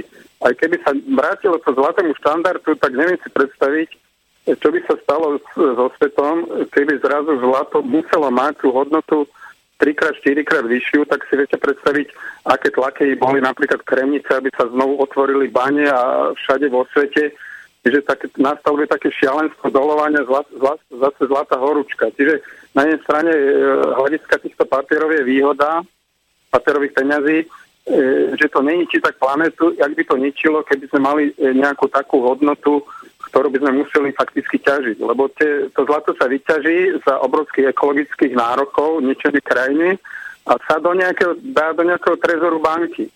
A tam, tam akože zabezpečuje ten chod banky ako tak. Ale je to, je to ekologické šialenstvo vzhľadom na to, že je, je, koľko, nás je, koľko nás je na planete, sedem a pol miliardy, keď sa mali k tomuto vrátiť. Ono treba asi odstaviť tých bankárov, teda uh, súkromníkov od tlačenia peňazí, ale to je tiež problém, lebo zase sú histórii ako Weimarská republika, že keď sa tlačili a boli miliónové bankovky, to je tiež problém. Ono je, ono je to o civilizácii, o hodnote, ako my musíme nastaviť znova určité civilizačné hodnoty a, a tie nám môže trošku pomôcť na chvíľu, ale, ale vyrieši, vyrieši sa to úplne nedá. Vždycky bude taký nejaký problém, uh, ako niektoré krajiny majú ropu, druhé nemajú a určite nespravodlivosť bude z toho vyplývať. A takto. Áno. Takže zatiaľ tieto veci som dobre, chcel. Ako... Ďakujem, jasné. Ja možno sa s tým, čo boli poslúchať, že peniaze sa zrušiť nedajú, to áno, ale Uh, ani by som nebol za to, aby sa obnovoval zlatý štandard. To ja si vôbec nemyslím, že uh, drahé kovy by mali asi plniť inú funkciu, ak teda ich teda musíme z tej zeme vyťahovať. Uh, ako zuby boli asi užitočnejšie. Hej? Ale uh, tých mechanizmov, ako tie peniaze riešiť, je viacej. Hej? Môžete mať aj dočasné peniaze. Môžete mať peniaze také, že sa naemitujú a budú platiť, ja neviem, len pár rokov. Ako máte napríklad gastrolistky. Musíte ich minúť, tým pádom ich nemôžete nejakým spôsobom zbytočne skladovať, ani ich nejakým, nejakým spôsobom nemôžete zbytočne moc kumulovať, lebo v určitom bode stratia platnosť a tým pádom, tým pádom ste skončili. Takže ako riešenie je veľa. Riešenie je veľa, je otázka o to, že do akej miery sme schopní ich vyskúšať. Ja... Uh, reálne implementovať. No to je ako ten najväčší problém, pretože ten mechanizmus ten politickej moci, ako tu máme, tak v podstate vlastne zabraňuje akékoľvek zmysluplnej zmene. Hej. Populácia je nespokojná, ale pokiaľ nebude v uliciach pochodovať, tak sa nič nedeje. No, cez tie telefonáty v podstate sme to posúvali takto ďalej k tým otázkam peňazí a podobne. A došiel aj taký mail, myslím, že to bolo to, čo som spomínal, je, ale teraz tu mám dodatok, čiže ten pôvodný mail. Ja ho najprv prečítam z toho dodatku, že dodáva tu Ivan Máša z Moravy, ktorý nás teda pozdravoval, že bol v českej televízii seriál Utajená žeč peniaz a že nájdete si, kto má zájem to pozrieť na internete. Ale aj tu píše, pak se zeptejte, proč zrovna druhý díl byl vymazán, údajne kvôli autorským právům, ten je právě o Raiffeisenovi a Rothschildovi, dvě velká R evropského bankovnictví devatenáctého století a tak ďalej. No. A ono je to práve to, že my to máme v rukách, ale ako teraz z toho urobiť otázku aj pre vás, aj za poslucháčov, že keď to máme v rukách a môžeme to meniť, ale zároveň potrebujeme v tej ekonomike, lebo to je ekonomika a hospodárstvo, nejakým spôsobom porovnávate výmenné ekvivalenty. Ano, je, je to možné dohodnúť? Ale určite je. Ale e, nie za súčasného systému. Museli by sme e, znovu zmeniť e, spôsob emitovania peňazí, museli by sme mať vlastnú menu. Tam samozrejme z toho obmedzenia toho, ako sme malá krajina, tak tam zase vzniká klasický problém, že v akej mene budeme obchodovať s zahraničím a čo bude od nás zahraničie kupovať, aby sme si mohli vymeniť, ako bol kedysi ten devizový prísľub, že bolo strašne málo tých devíz a tak ďalej. Takže ako hovoril tento posluchač, nejaký problém tam vždycky bude, lebo museli by sme mať, ako hovorí Trockisti, globálnu revolúciu celosvetovú a na celom svete by sa to muselo zmeniť. Vtedy by sa tie problémy dali vyriešiť, ale to je v podstate len teoretická iluzorná záležitosť, to sa nedá. No ale... Uh, Áno, sú aj možnosti lokálnych mien, sú možnosti e, určitých lokálnych ekonomík, kde môžete maximálne, keď posluchač hovoril o tých hodnotách, e, z, nastaviť spotrebu a tie hodnoty tak, že nebudete až nejakú veľmi závislí od externého prostredia. A pokiaľ ste mali ako my, tak to, to externé prostredie nebude až tak veľmi do vás rýpať, že zmen, urobíte to, ako vám kážeme. Hej. To záleží samozrejme na viacerých faktoroch, ale e, vždycky ide... hodnotová orientácia, ideologická orientácia za sebou spolu s tými inštitúciami. A nie sme úplne bezbranní, ale samozrejme, že máme určité limity vonkajšieho prostredia, ale aj vnútorného prostredia, lebo samozrejme už tá e, majetková diferenciácia v rámci tej krajiny je taká, že tí ľudia, čo tu organizujú ten politický život, e, tie politické strany a tak ďalej, to nepustia len tak, to je jasné. No veď práve, no blížime sa pomaly k záveru, už ani neviem, či ešte potom poprosíme Martina o pesničku. Ja ďakujem teda za tento záujem a za telefonát, ešte tu máme nejaké maily, ale tiež ja som mal napríklad, no, no? ak môžem, ja by som ešte spomenul zaujímavú vec, keď už sme pri tých peniazoch a uh, tej medzinárodnej záležitosti. Keď uh, v štyridsiatom štvrtom myslím, boli tie jednania Breton Woods uh, o povojnovom usporiadaní sveta. Tam som to chcel nejak, dobre. Tak tam bol jeden zaujímavý návrh toho Maynarda Keynesa, toho svetoznámeho ekonóma, ktorý mal ten úmysel, aby sa vyrovnávali tie rozdiely medzi krajinami a aby nebol ten dôvod nejakým spôsobom, ako teraz Nemecko na základe toho mechanizmu eura dociava celú Európu. A on prednesol návrh, ktorý samozrejme Američania smietli zo stola a nakoniec sa nerealizoval, takzvanej medzinárodnej clearingovej únie. Tam išlo o to v podstate, že obchodný, medzinárodný obchod by sa Uh, organizoval uh, tak, že by bolo jedno zúčtova- bola by tá inštitúcia Medzinárodná clearingová únia, teda zúčtovacia únia, ktorá by evidovala medzinárodný obchod. Ten by sa realizoval v mene Bancor. Každá národná mena by mala uh, stanovený kurz voči tej uh, výmennej mene. Tam by ne, to by nebola reálna mena, ktorá by sa používala, len používala by sa len na zúčtovanie toho medzinárodného obchodu. A každá krajina by mala svoj účet, mala by ako kvázi takú svoju súvahu, hej, kde e, e, nakupuje a predáva. A teraz, keby mala prebytky, e, to znamená, že zahraničný obchod, ako napríklad teraz Nemci, keby mala prebytky, tak musela by časť z tých prebytkov odvádzať do fondu, ktorý by potom slúžil na to, aby tie krajiny, ktoré zaostávajú, mohli dobehnúť tie ostatné. Keby mala deficity, tak e, musela by Upraviť, musel by sa upraviť kurz a na základe toho upraveného menového kurzu by získala zase nejakú, dáme tomu, že uh, uh, exportnú výhodu, že by zlacnil ten jej export a tým pádom by sa posilnila tá ekonomika. A tento mechanizmus by mal v podstate uh, motivovať krajiny k tomu, aby mali vyrovnanú zahraničnú bilanciu. To znamená, že nikto by nic, nikoho nič necucal. Inými slovami, napravo povedal. Ale, ale toto samozrejme, tento geniálny návrh bol zamietnutý. Ďakujem, ale to je presne k čomu sme, som aj ja smerovala. Je vidno, že v tejto chvíli ako tvoríme spoločne a chvála Bohu, ďakujem, že ste nás takto inšpirovali, pretože presne toho clearingu som sa chcel dotknúť. Má to jedinú výhradu, že momentálne naozaj je celý ten finančný systém skutočne v rukách nejakých tých siedmich alebo koľkých rodín a bank a podobné veci.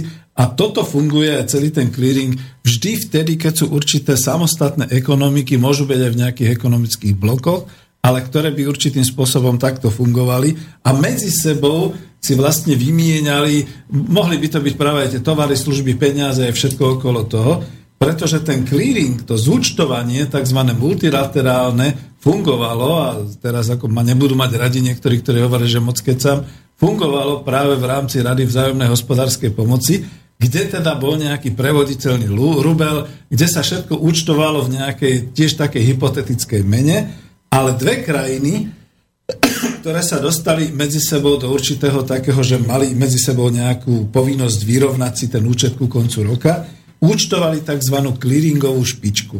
A to bol ten rozdiel, ktorý mali medzi sebou vopred dohodnutý v určitej vopred definovanej ekvivalentnej hodnote. A teraz, keď to prevrátim na súčasnosť, ak by sa používal tento multilaterálny clearing, banky by dostali novú náplň práce, nešpekulovali by, netvorili by peniaze, len by teda zúčtovávali tú hospodársku sféru a vždy by v podstate len vyrovnávali tieto jednotlivé rozdiely alebo salda medzi krajinami, skôr by som to takto povedal, s tým, že tam by sa museli dohodnúť, povedzme naozaj ten zlatý ekvivalent alebo podobne. Čiže to som chcel akože dobre, však môžete povedať, ale to je vlastne to, že tam by sa ale bolo nutné postarať o to, aby skutočne prestala existovať táto finančná špekulácia a všetky tieto burzové záležitosti, pretože tie no, neumožňujú... To, ale museli by ste hej. mať inú ideológiu v tých dominantných krajinách. Áno, tie, tieto čisto neumožňujú e, toto takéto vzájomné vyrovnávanie, pretože oni to jednoducho držia u seba a nepustia. No samozrejme. Tak vidíte, Nemecko je svetlý príklad tohto celej Európskej únie.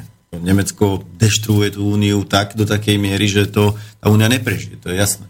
Mm. No a to je jeden z týchto mechanizmov, ale tam ide o tú ideológiu, samozrejme, že tá ideológia v tých sektoroch dominantných toho nemeckého priemyslu je taká, že my musíme maximalizovať. A A to je ideológia kapitalizmu. Takže maximalizmus budú na úkor koho? No tak musia expandovať. Ak to, to, to, ten mechanizmus toho eura spôsobuje to, že vytúciavajú všetkých ostatných a krachujeme. Už druhý raz, druhý večer za sebou musím konštatovať, že technicky sme schopní usporiadať tie svetové financie tak, aby to fungovalo. Sme to schopní urobiť dokonca aj tak, aby to nebolelo, ale je tam určitý záujem, je to, ja to znova poviem ako včera, emócia. Čiže v podstate tým, že by sme siahli týmto veľkým finančným korporáciám a týmto rodinám vlastne na ich veľkú moc rozhodovať a špekulovať a jednať s tými peniazmi, tak samozrejme okamžite by nás vyzabíjali.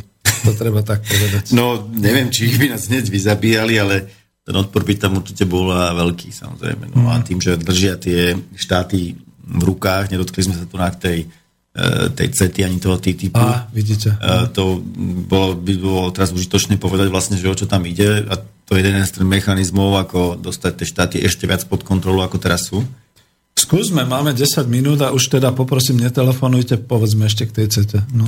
No, CETA je len akože dohoda s Kanadou, ehm, ale je to v podstate model, ako sa robí aj teraz tá transpacifická, to znamená, že tie krajiny okolo Pacifiku a ten T T I P, ktoré majú byť akože krajiny Európskej únie a Spojené štáty. To sú obrovské dohody, ktoré v podstate akože nazývajú sa dohody o voľnom obchode, ale s obchodom to má spoločne pramálo, pretože obchod je v podstate do takej miery bezcelný, že to celné zaťaženie, myslím, že medzi Európou a Spojenými štátmi je len okolo dve percentá alebo nejak tak. Nechcem si vymýšľať, myslím, že to bolo veľmi nízke číslo takéhoto charakteru. Tam ide o to, aby tie korporácie dostali úplne iný rozmer, čo týka práva. Najkľúčovejšou tou otázkou tam je ten mechanizmus investor state dispute system, mechanizmus, ako sa to volá. To znamená, že ako riešiť spor medzi investorom a štátom. Presne to. A tam sa dostáva úplne, vytvára úplne nová rovina, ktorá je bezprecedentná. To znamená, národné, medzinárodné korporácie sa dostávajú na úroveň štátu. Ja ako jedinec, ani vy ako ktorýkoľvek iný jedinec, my nemôžeme žalovať štát za právne normy. Môžeme za rozhodnutie, že bolo mi ukrivdené alebo čo. Ale ja nemôžem žalovať slovenský parlament za to, že prijal takýto a takýto zákon. Ale týmto novým mechanizmom, ktorý sa prichádza, investor môže žalovať krajinu napríklad za to, že zakaže, ako ten pán tu spomínal, ťažba zlata v Kremnici, že zakaže ťažbu zlata. Investor tým pádom má právo zažalovať tú krajinu, či za lokálny zákon, alebo za celonárodný zákon a žiadať náhradu za budúce ušlé zisky.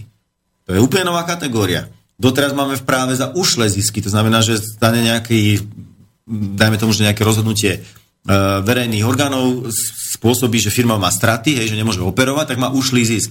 Ale toto je kategória budúci ušlý zisk. To znamená, že len koľko by asi mohol zarobiť, keby bolo dovolené. No, neviem, nie je to špekulácia, akože on by mohol, dajme tomu, reálne ťažiť a reálne niečo predávať, ale to je v podstate, že um, my sme mu zabránili v tom, aby zarábal. My sme sa tu rozhodli, že nám tu nebude ťažiť to zlato, že nám tu zničí životné prostredie, no, ale my mu za to musíme zaplatiť. On, ako ten investor, má teraz nástroj, že ani to, to sa, to, tie, ten, ten mechanizmus rozhodovací nie je na súdoch, ale sú na špeciálne panely, ktoré sú vyrobené, ktoré sú za, urobené z troch, podľa toho tých návrhov boli zo troch zástupcov, jedného zástupcu dáva, navrhuje štát, druhý zástupcu navrhuje ten, tá, ten žalujúci subjekt a tretí je navrhnutý tou samotnou, tým samotným mechanizmom, to je nejaký, nejaký ako to nazývajú, body, nejaká inštitúcia, organizácia. Ale samozrejme, to sú proste prá, súkromní právnici, ktorí majú svoje záujmy a za, svoje peniaze, za tie peniaze, ktoré im zaplatí, tak budú rozhodovať. A to úplne ide mimo klasického jurisdikčného systému. Takže e, súdneho mechanizmu. Takže preto sú také veľké protesty proti tomu, pretože toto dáva tým korporáciám taký nástroj do rúk, že môžu akékoľvek štáty žalovať za akékoľvek zákonné rozhodnutie. Prijatie zákona proste bude napadnutelné a môže tá korporácia žiadať nielen náhradu, môže žiadať odstránenie toho zákona. Takže tie korporácie sa dostávajú na úroveň zákonov, na úroveň štátov v podstate. Čo je nová inštitucionálna paradigma, pretože doteraz máte suprainštitúciu štátu. Ako štát je ako suprainštitúcia, ktorá zabezpečuje existenciu všetkých ostatných inštitúcií v nej. Vrátane firmy, vrátane rodiny, proste akýkoľvek iných inštitúcií. A štáty ako suprainštitúcie medzi sebou vytvárajú medzinárodné inštitúcie, O S N a tak ďalej. Hej? ale oni sú garantami tej, toho právneho poriadku, tie jednotlivé štáty. Ale ako náhle prídete tento systém týchto T-typu, C E T A a tak ďalej, T P P, tak dostávajú sa na tú úroveň už korporácie. Čo je úplne nový, úplne nový systém a samozrejme korporácie sú uh, súkromné firmy, sú to totalitárne, pyramidové inštitúcie bez demokracie vnútornej, takže to je úplne nový nová etapa, ak sa to podarí, úplne nová etapa vo vývoji ľudí. Čiže to vôbec nie je žiadna, že obchodná dohoda, jak to zase... To nemá samozrejme nič spoločné s obchodom, mm. to, to je iba o právach veľkých korporácií. A ešte sa chcem opýtať, čo sa týka toho, že dobre, T T I P nebude, lebo si to a tak ďalej neželajú a tak ďalej, ale bude C E T A, lebo tá je pre nás výhodná. Tak tá C E T A je... Nie je to manéver len? Uh, to sa hovorí v podstate to, že vlastne pokiaľ C E T A sa schváli, tak ako keby T T I P vlastne nebol ani potrebný, pretože tie kľúčové korporácie si spravia domicil v Kanade. Presne, a tým pádom tak. Sú ako obišli celú situáciu. Do akej miery to bude možné, nikto nevie. Hej. Hovorí sa, že Kanada je v podstate päťdesiatym druhým štátom Spojených štátov, hej, že oni sú, není žiadnym spôsobom nejakom nezávislá krajina. Sú de jure nezávislá, ale de facto sú v podstate len kolóniou Spojených štátov. Hospodársky určite. No, no samozrejme, takže... Uh, asi by ten T T I P nebol potrebný. Či to prejde, alebo neprejde, je to otázka. Tam je no, veľa faktorov, ale tam je mm-hmm. taký veľký tlak. Nedostali sme sa tu k tomu, chcel som povedať, ako sú veľké tie korporácie, čo sú posledné rebríčky, tak z tých sto najväčších ekonomických entít na svete je šesťdesiatdeväť korporácií. Minulý rok to bolo šesťdesiattri. Oni sú také veľké, že to... tie korporácie sú väčšie ako väčšina štátov. Väčšina štátov, taký Apple, keď poskladáte Grécko, Holandsko a ešte neviem koľko štátov dokopy, ich príjmy rozpočtové, tak Apple je ďaleko pred nimi. A tam sú samozrejme aj iné korporácie, Walmart, uh, uh, Exxon Mobil, Mobile a, a podobné veľké korporácie, známe, všetko sú to mená. Tie, tie majú takú sílu, že jednoducho tie krajiny sú bez, bez ním bezmocné. A tento mechanizmus bude pokračovať. Marian Vitkovič ten hovorí, že on očakáva teda, že príde ešte otvorená éra korporátneho fašizmu. To znamená, že už to korporácie nebudú skrývať a budú priamo diktovať otvorene tú verejnú politiku, ako má. Teraz je v podstate ako keby taká skrytá éra. Že mm-hmm. všetci vedia, že tú politiku ovládajú korporácie, ale zatiaľ to takým nejakým spôsobom skryté. Ale pokiaľ sa to bude vyostrovať, tak je možné, že príde k otvorenej. No to je to najhoršie, že pokiaľ sa schvália aspoň tá C E T A a podobne, ani to nebudú potrebovať, pretože im stačí skutočne na arbitráži e, súdiť sa so slovenským štátom a slovenský štát cez slovenský štátny rozpočet bude takejto firme platiť možno sto rokov e, poplatky za to, že im neumožnil investovať a mali ušle áno, zisky, áno. ušle budúce zisky a podobné veci. E, a, no už to vyzerá tak, že ani nebudeme môcť ďalej pokračovať. Zostali tu ešte nejaké maily, takže ospravedlňujem sa Jankovi Chovancovi a niektorým ďalším, že už to teraz odpovieme zase na budúce. Každopádne, Adrián, my sme, asi tu nie sme naposledy. Vyzerá to tak, že sme vyvolali záujem a budem rád, keď prídete znova a budú to takéto témy. A my sme si ani nedali teda nejaké skladby, takže dáme si asi na záver. Poďakujem sa vám. Ďakujem ja ďakujem sa. za pozvanie, ďakujem poslucháčom. Díky Martinovi, že nás doteraz aspoň takto držal technicky a vám, milí poslucháči, aj za telefonáty, maily, veľmi pekne ďakujem. Lúčime sa iba dočasne, pokiaľ nás nepozabíjajú, budeme pokračovať ďalej. Táto relácia vznikla za podpory dobrovoľných príspevkov našich poslucháčov. Ty, ty sa k nim môžeš pridať. Viac informácií nájdeš na w w w bodka slobodný vysielač bodka es ká. Ďakujeme.